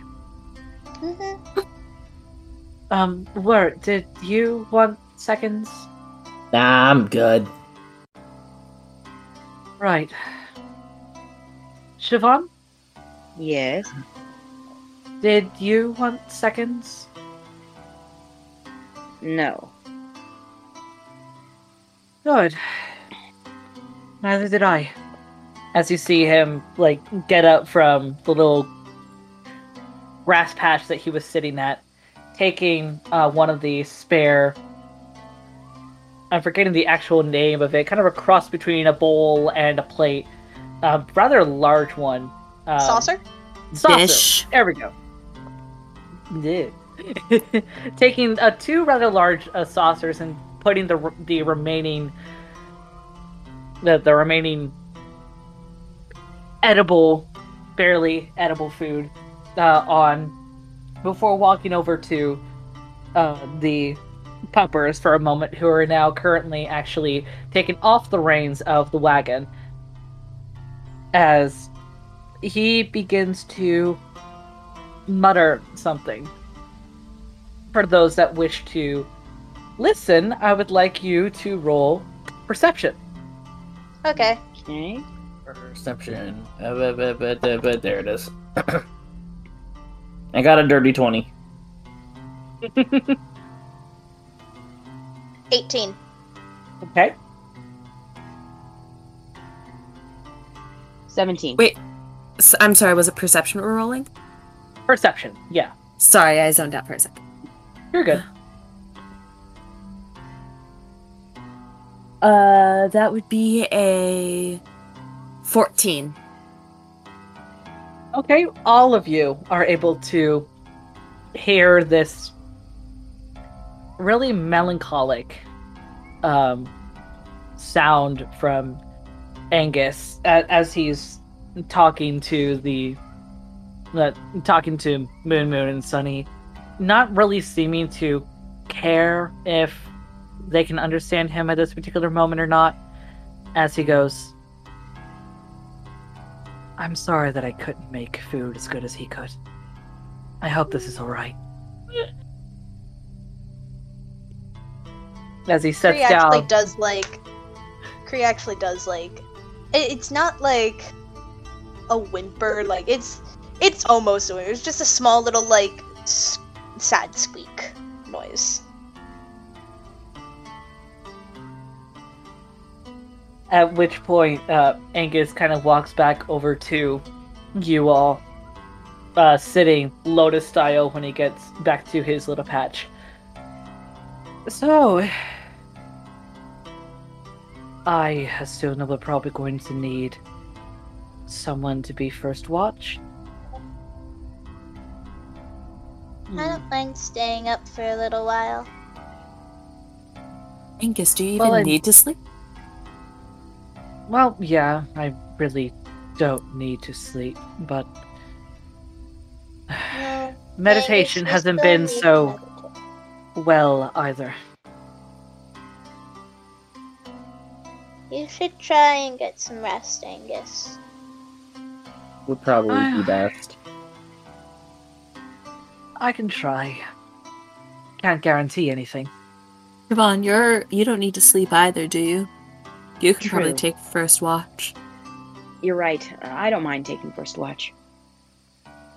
I can follow afterwards. I'm not usually one who sleeps completely through the night. I'm not tired right now.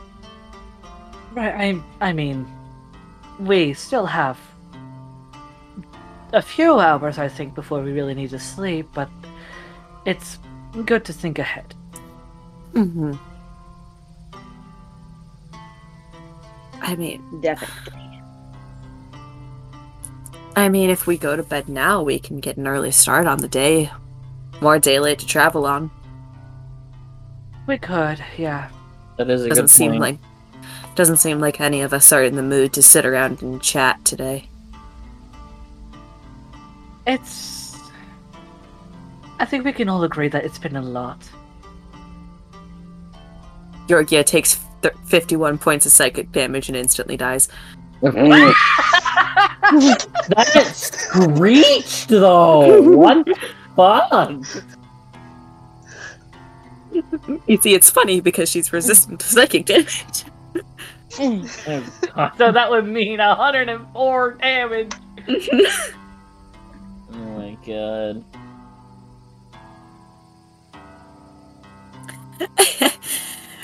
With that, Georgia um, decides to um, make her tent and go to sleep. She tells Siobhan to wake her up when she's done with her first watch. All right, will do. All right. So, for those of you that may not have the best of times, namely,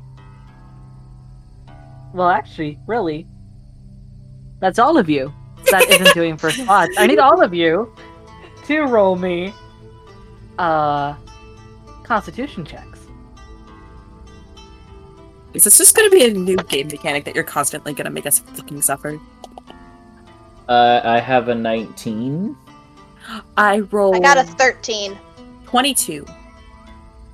Okay. Cree, Yes. the Why night at the moment makes you feel I a, a got sense four. of loneliness. Oh, you're you're fine, Siobhan. You're keeping watch. Hmm. But Cree, the night for you grows a little cold as you struggle to allow yourself to fall asleep, feeling the. Oh, the I never said Cree went to bed. I thought I I Oh. thought I said that Cree was kind of like staying up with Siobhan for a little while. She Oh. she hadn't gone to bed real. She hadn't gone to bed with everybody else. Okay. Yeah, she's just kind of like she she has her knees like tucked up to her and she's just kind of like sitting it on the ground like staring at the fire for a little You're- while. Um, okay. and a like it, it doesn't like after most everybody else has gone to bed um and it's just her and Siobhan like uh Cree is going to um Well, you have some not like- so nice thoughts and memories running through your Yeah. running through the back of your head Yeah. right now.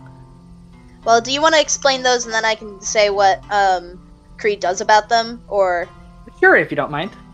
Yeah. It's memories of when you were with Leodin. More specifically, the last few days before you had left.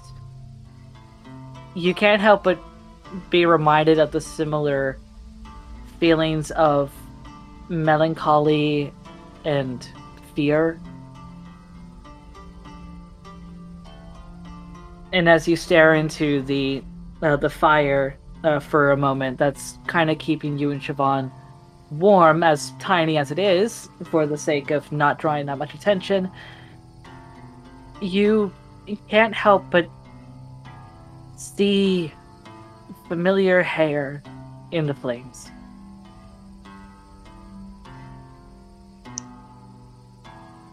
There's kind of like a lump in Cree's throat, and she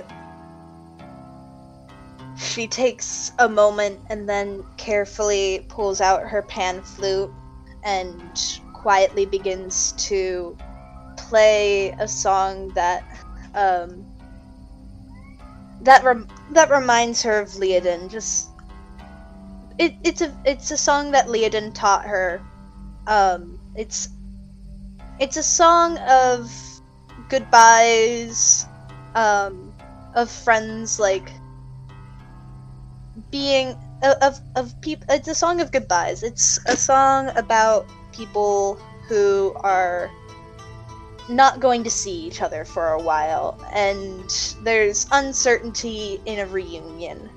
Um, and sh- and that's the type of song she plays, and it's one that that Leodin had talked to her. Would you like me to roll performance? Uh, sure. Roll me performance. Twenty six. You manage to keep like not man. You keep your wits about you as you play the tune.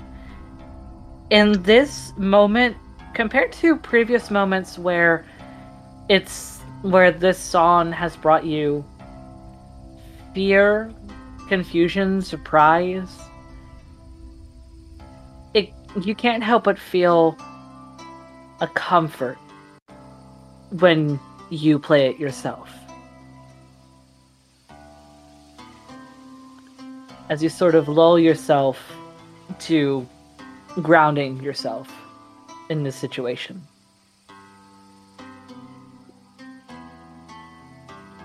And Siobhan, hmm I want you to roll me a history check.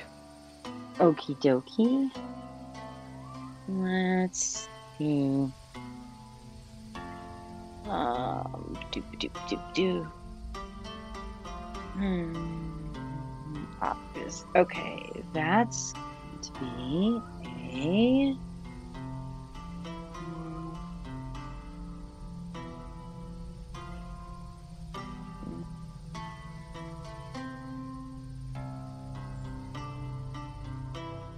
Thirteen. It's hard to pinpoint, but the song sounds familiar. Like from the Feywild familiar. You remember the occasional uh, bardic troupe uh, running through your hometown, but you can't really think of specific names or faces. But you do remember that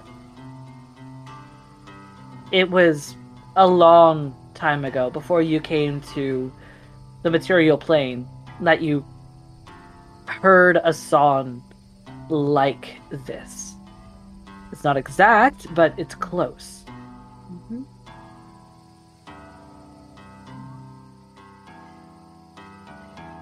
Uh, yeah, Siobhan kind of just sits there and listens to Cree and stirs the embers of the fire around with an old loose piece of wood. She doesn't want to.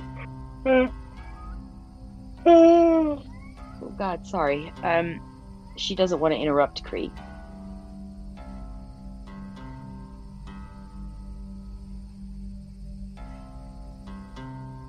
Cree, how long are you thinking of playing for her bit? Are you starting to get tired? She doesn't play very long. It's it's maybe like 10, 15-ish minutes, maybe 20. But by by like by by like a 20 minute mark, she has like she's like definitely like made herself a bit sleepy.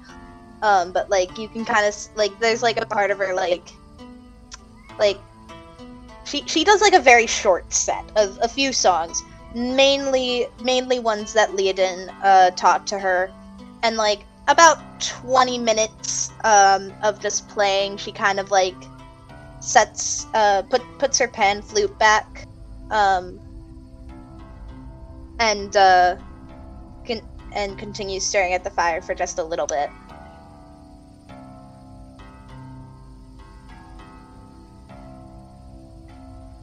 Um, Hmm? where did you where did you learn that melody? Oh, the one I was just playing? Leodin taught it to me. Leah did. hmm I met her a really long time ago, and she taught me everything I know. She Mhm. took care of me for a really long time, but it's been a even longer time since I've seen her. I remember hearing that melody at at my own house. But, that was that was a long, long, long, long time ago too. huh. Funny how these things work out. Mm-hmm.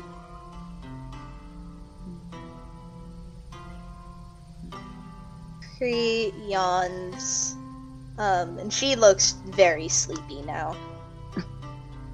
Cree, go to bed. Mm, okay. And she kind of just like very like slowly just kind of like stands up she sways a little bit like you know like when a little kid is like really sleepy they s they like, like sway a little bit and she just carefully plops over to her and angus's tent and crawls inside and curls up next to angus and falls asleep Siobhan. Angus, kind- like- oh, sorry. Sorry. No, you're good. Oh, Siobhan just pokes at the fire a little bit more and, and absently hums the melody. Angus, uh, for your context, uh, Cree, Angus has been laying on his back, just looking like he's sleeping, but more doing like his normal meditative stuff. He Hmm. seems to be pretty okay. He's getting he's getting the rest that he needs. Good. Uh Cree kind of like nods at that and like curls up next to him um both for her own comfort and also a little bit for his um she quietly hums a lullaby that Leodin used to sing to her as she kind of drifts off to sleep.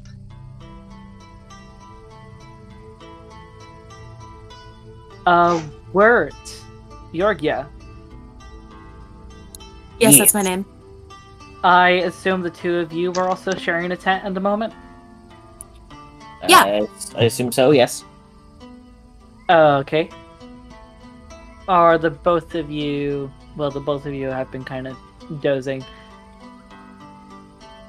Yorgia went to Alright. sleep, like, was one of the first to go to sleep, so she's probably already out. Yeah, that's fair. And yeah, your your dreams are pretty okay. Were your Your- dreams are pretty okay too. Yorgia doesn't dream.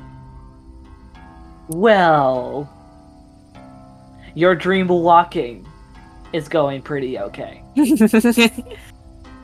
No bad circumstances at the moment. No bad memories that you're prying into. Actually, how about you roll me? Roll me a d4 to see Oh. whose dreams you're gonna pry into. okay, I'm choosing the pink. I'm choosing the pink one. So let's see what happens. Uh, I rolled a one, so Oh, Oh dear. you're what? I just said, oh dear.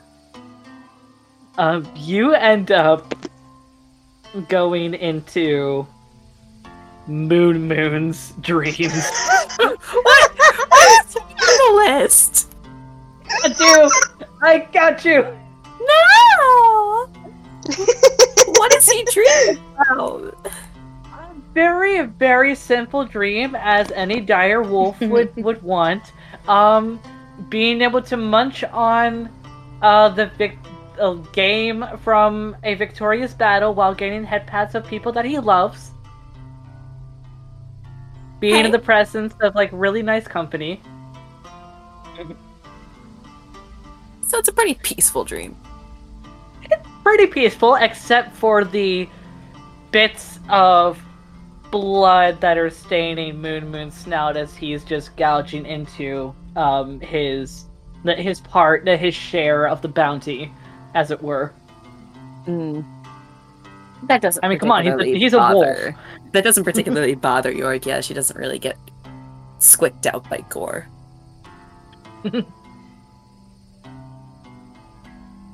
Well, yeah, it's a pretty pleasant dream seeing Moon Moon all happy and content like this. Even in his dreams, he is very hyper and very stupid. Great. Yorgia was hoping to hopefully pry into Wirt's dreams, but uh, I guess she failed. uh, Siobhan. Yes. As it is slowly getting close to the end of your part of the watch, Mm-hmm. I want you to roll me perception. Oh boy. Okay. Perception.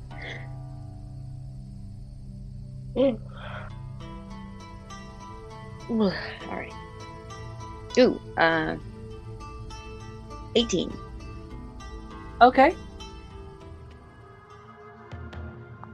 You struggle to that you begin to feel the tiredness begin to come over you. You're about ready to tap out and ask uh, the next person to follow up after you to keep watch. But then you hear the rustling of grass behind you. It's not incredibly close, but close enough. Mhm. What do you do? Well, uh, Siobhan slowly stands up and uncoils her whip and tries to, as quietly as she can, uh, move a little closer towards the rustling. Roll me stealth. Okay.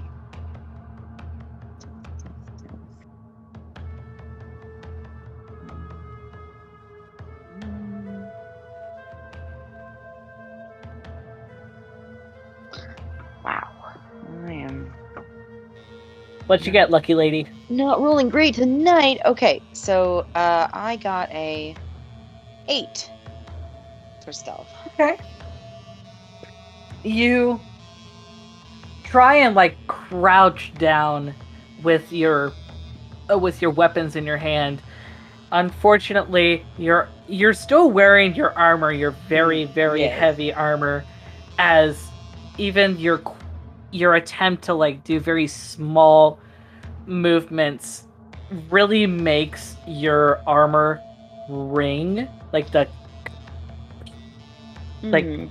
that that kind of feel as you hear oh, what was that what do you mean? What was that? Who are you? Show yourself. at at which point um you see from behind a near uh tree trunk a half elf uh looking uh person rather androgynous looking long uh brown braided hair that is down to uh like mid back in very uh simple like clothing but also a little unkempt with a uh, with a uh, longbow in their hands and the uh, with the scabbard of a short sword at their side. They look over towards you for a moment, a little wide-eyed. Oh shit, boss! We've been spotted! I need everyone. Actually, no. I'm gonna let you all have a reaction as you hear this person shout, Oh, boss, we've been spotted. And we're going to roll initiative next session. Mm. You can't do that. We have 30 more minutes left. He can. I He's mean, the if you- DM. I mean, if you want to keep going, I mean, I I mean, mean, we're- how far uh, we we're go not- with it. It's been We're two not going to get through. I mean, no, we're not. well, gonna here's through here's it. the thing. Here's the thing. Yeah, we're not going to get through it, and also Robin's not here, and I Yeah. would Right. feel bad that like Robin wouldn't be able to do like our first, wouldn't be able to join our first combat in a while. Right, and I'm literally falling over in my chair, so Oh I, I would like to go sleepy sleep. if you don't right. mind. Okay. Yeah, that's totally oh, fine. Oh, so, but my my attempt if, if I get if I get the one reaction, as I hear this, my my reaction is to fucking fall forward and try and tackle this bitch. okay. Uh, roll me. Um, let's see. It's gonna be uh contested. Okay. Um, ath- so hold on. Trying to double check this bit. Um, you are rolling athletics against their acrobatics. cool.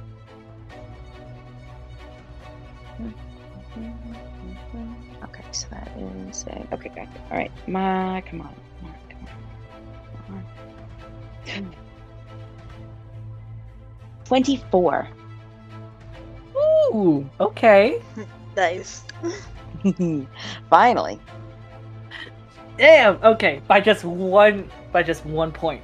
So, with this, seeing uh, this this androgynous person uh, behind a tree trunk, like wide-eyed for a, a split second, almost seeming like a deer in a like in in the line of a guiding bolt, like immediately just start preparing their their longbow and an arrow readying to go to aim it straight for your face, you knock them off of their feet and like pushing them to the ground. They lose grip of their uh, of their longbow and arrow, which falls about uh, five feet uh, next to them.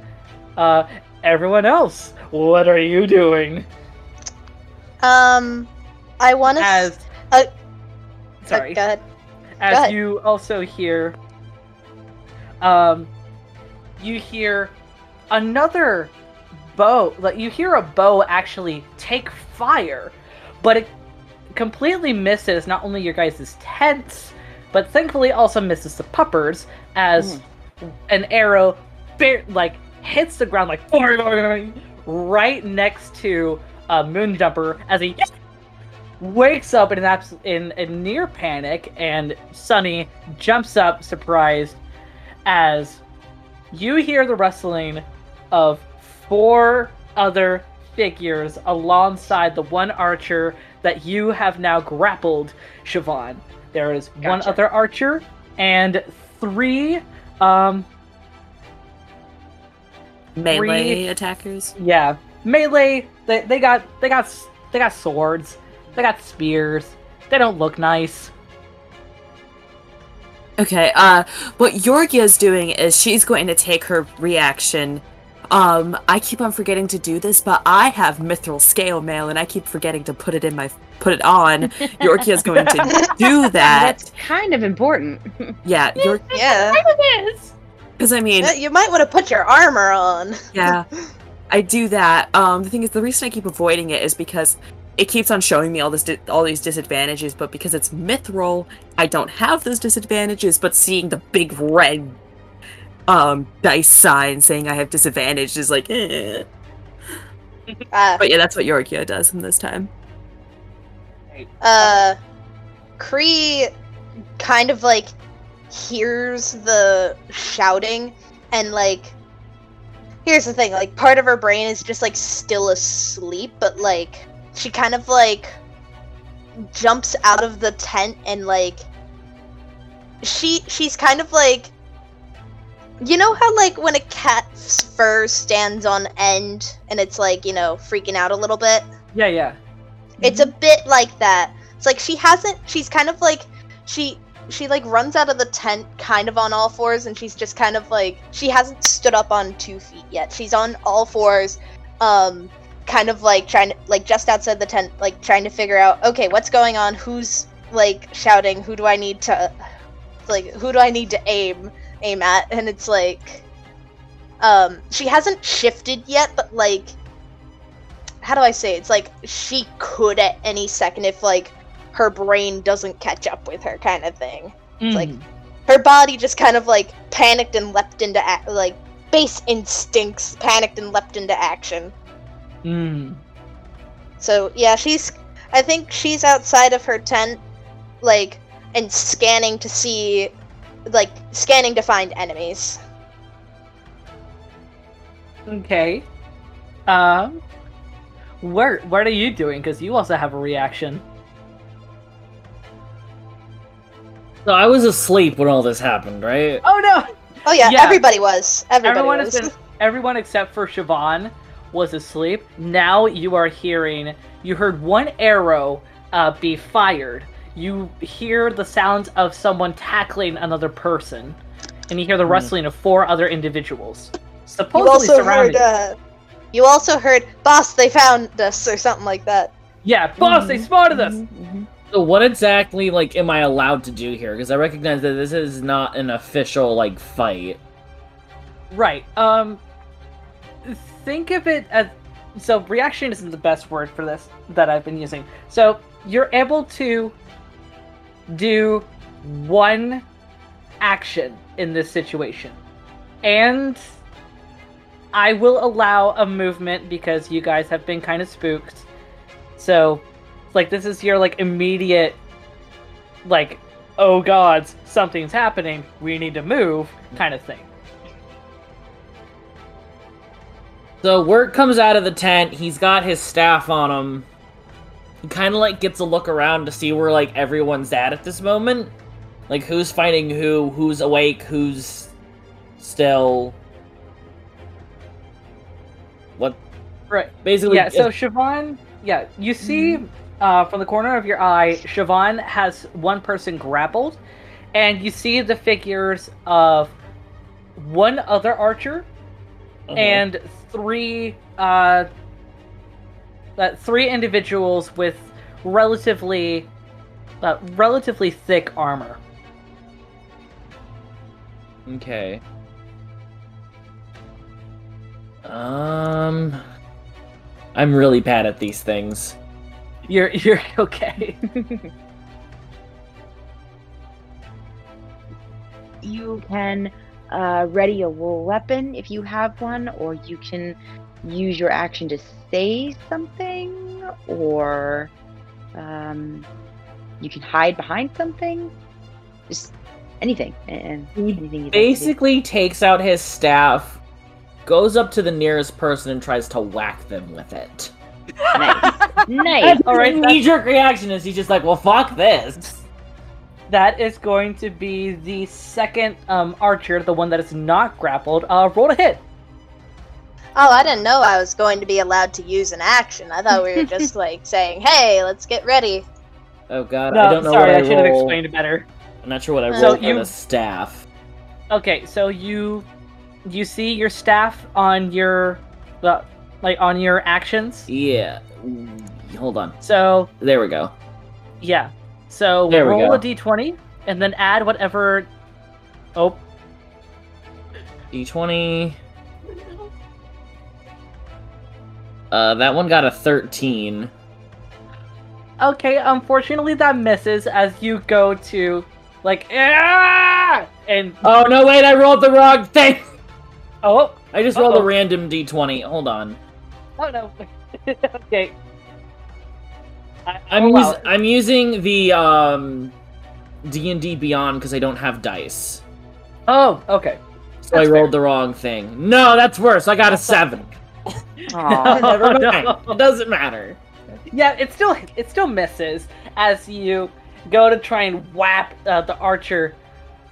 A little spooked, but still dodges out of the way. He kind of looks over, the looks over to the knightly uh, individuals that are uh, somewhat close by. Yeah, the renegades. They're a little more powerful than we thought, and they got company. Hmm. Um. Did we lose someone? So Kirk left. I think so. Oh. Oh, yeah, Kirk left. Oh. mm. Um, he accidentally got jumped to somewhere else. He got some Oh. jumped to AFK. Oh, no. Someone move him back Oh, no. out of I got AFK. you. Hold on. I got him. hold on.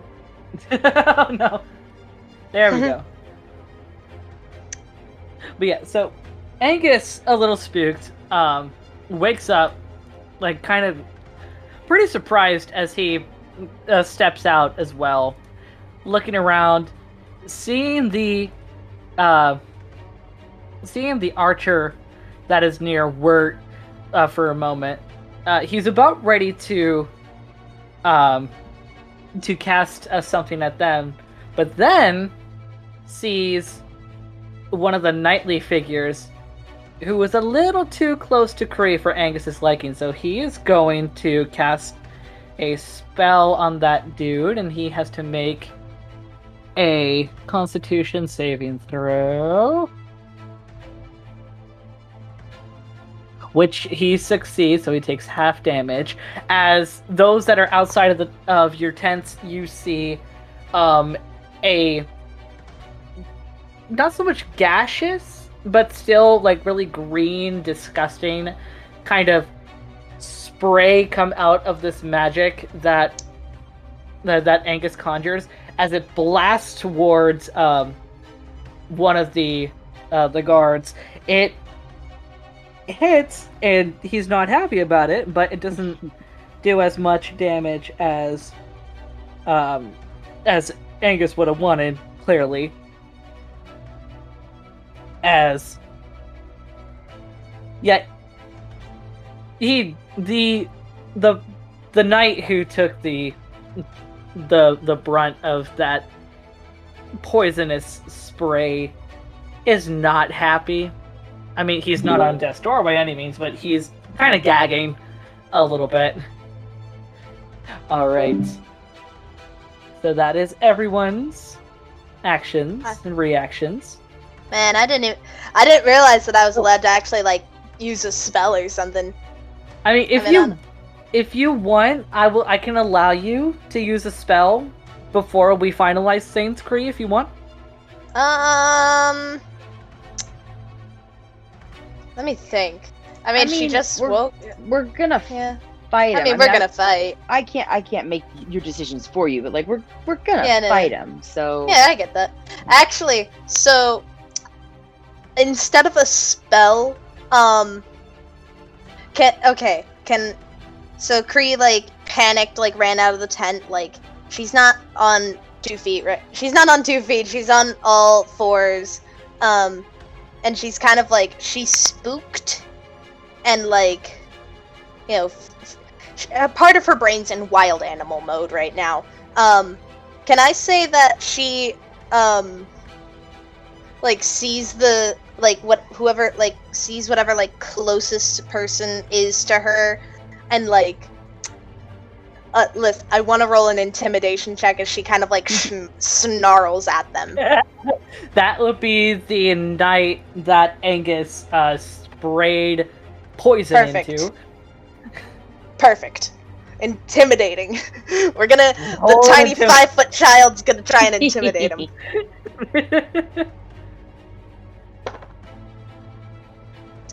Ooh, that's a good roll. Um, let me. Where's my? I just saw intimidation. Where'd it go? There it is. Uh. So that's a twenty-three. Ooh.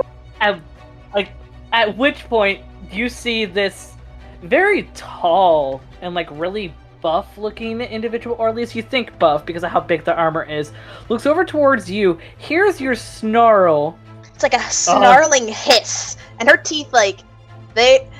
While they aren't like you know exactly cat-like, her teeth are a bit sharper than most humans, and her eyes right now, like, I imagine her eyes are like slits, like you know, cat slits. Yeah. He looks at you, and you see the color just drain from his face. Oh shit, boss! They got a cat! They got a cat thing! Human! Girl! I don't know! But it's a cat, and I don't like cats! I'm allergic to cats! Keep it away! Keep it away! And, and that is where we're going to end tonight's session. We will roll initiative next week.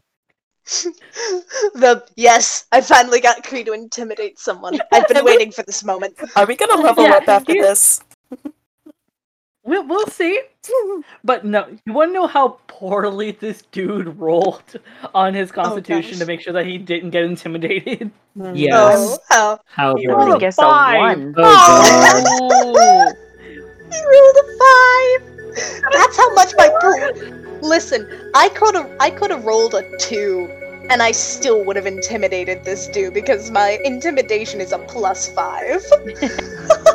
Fucking A. Amazing. No, you could have Hell rolled a has You're one. like a kitty scorned. You could have rolled a one and intimidated him. 'Cause that Oh, yeah. plus five. Do not mess with the bards. Hell has no fury like a kitty scorned. You get the half proficiency with stuff, it just makes your day. Right? I love bards, man. It's just like jacks of all trades. They can do anything. yeah. How did everyone like that nice little bit of chase now that we are back at it? Oh, shit. Yeah. and we will get to a lot more of this good stuff, and we will roll initiative and have a lot more of a good time next week. With that said, this has been Tyler and Valkyrie, Melissa, and our newest member, Ethan, with their character work, and we shall say bye bye. Bye bye. Bye. Enjoy your long rest.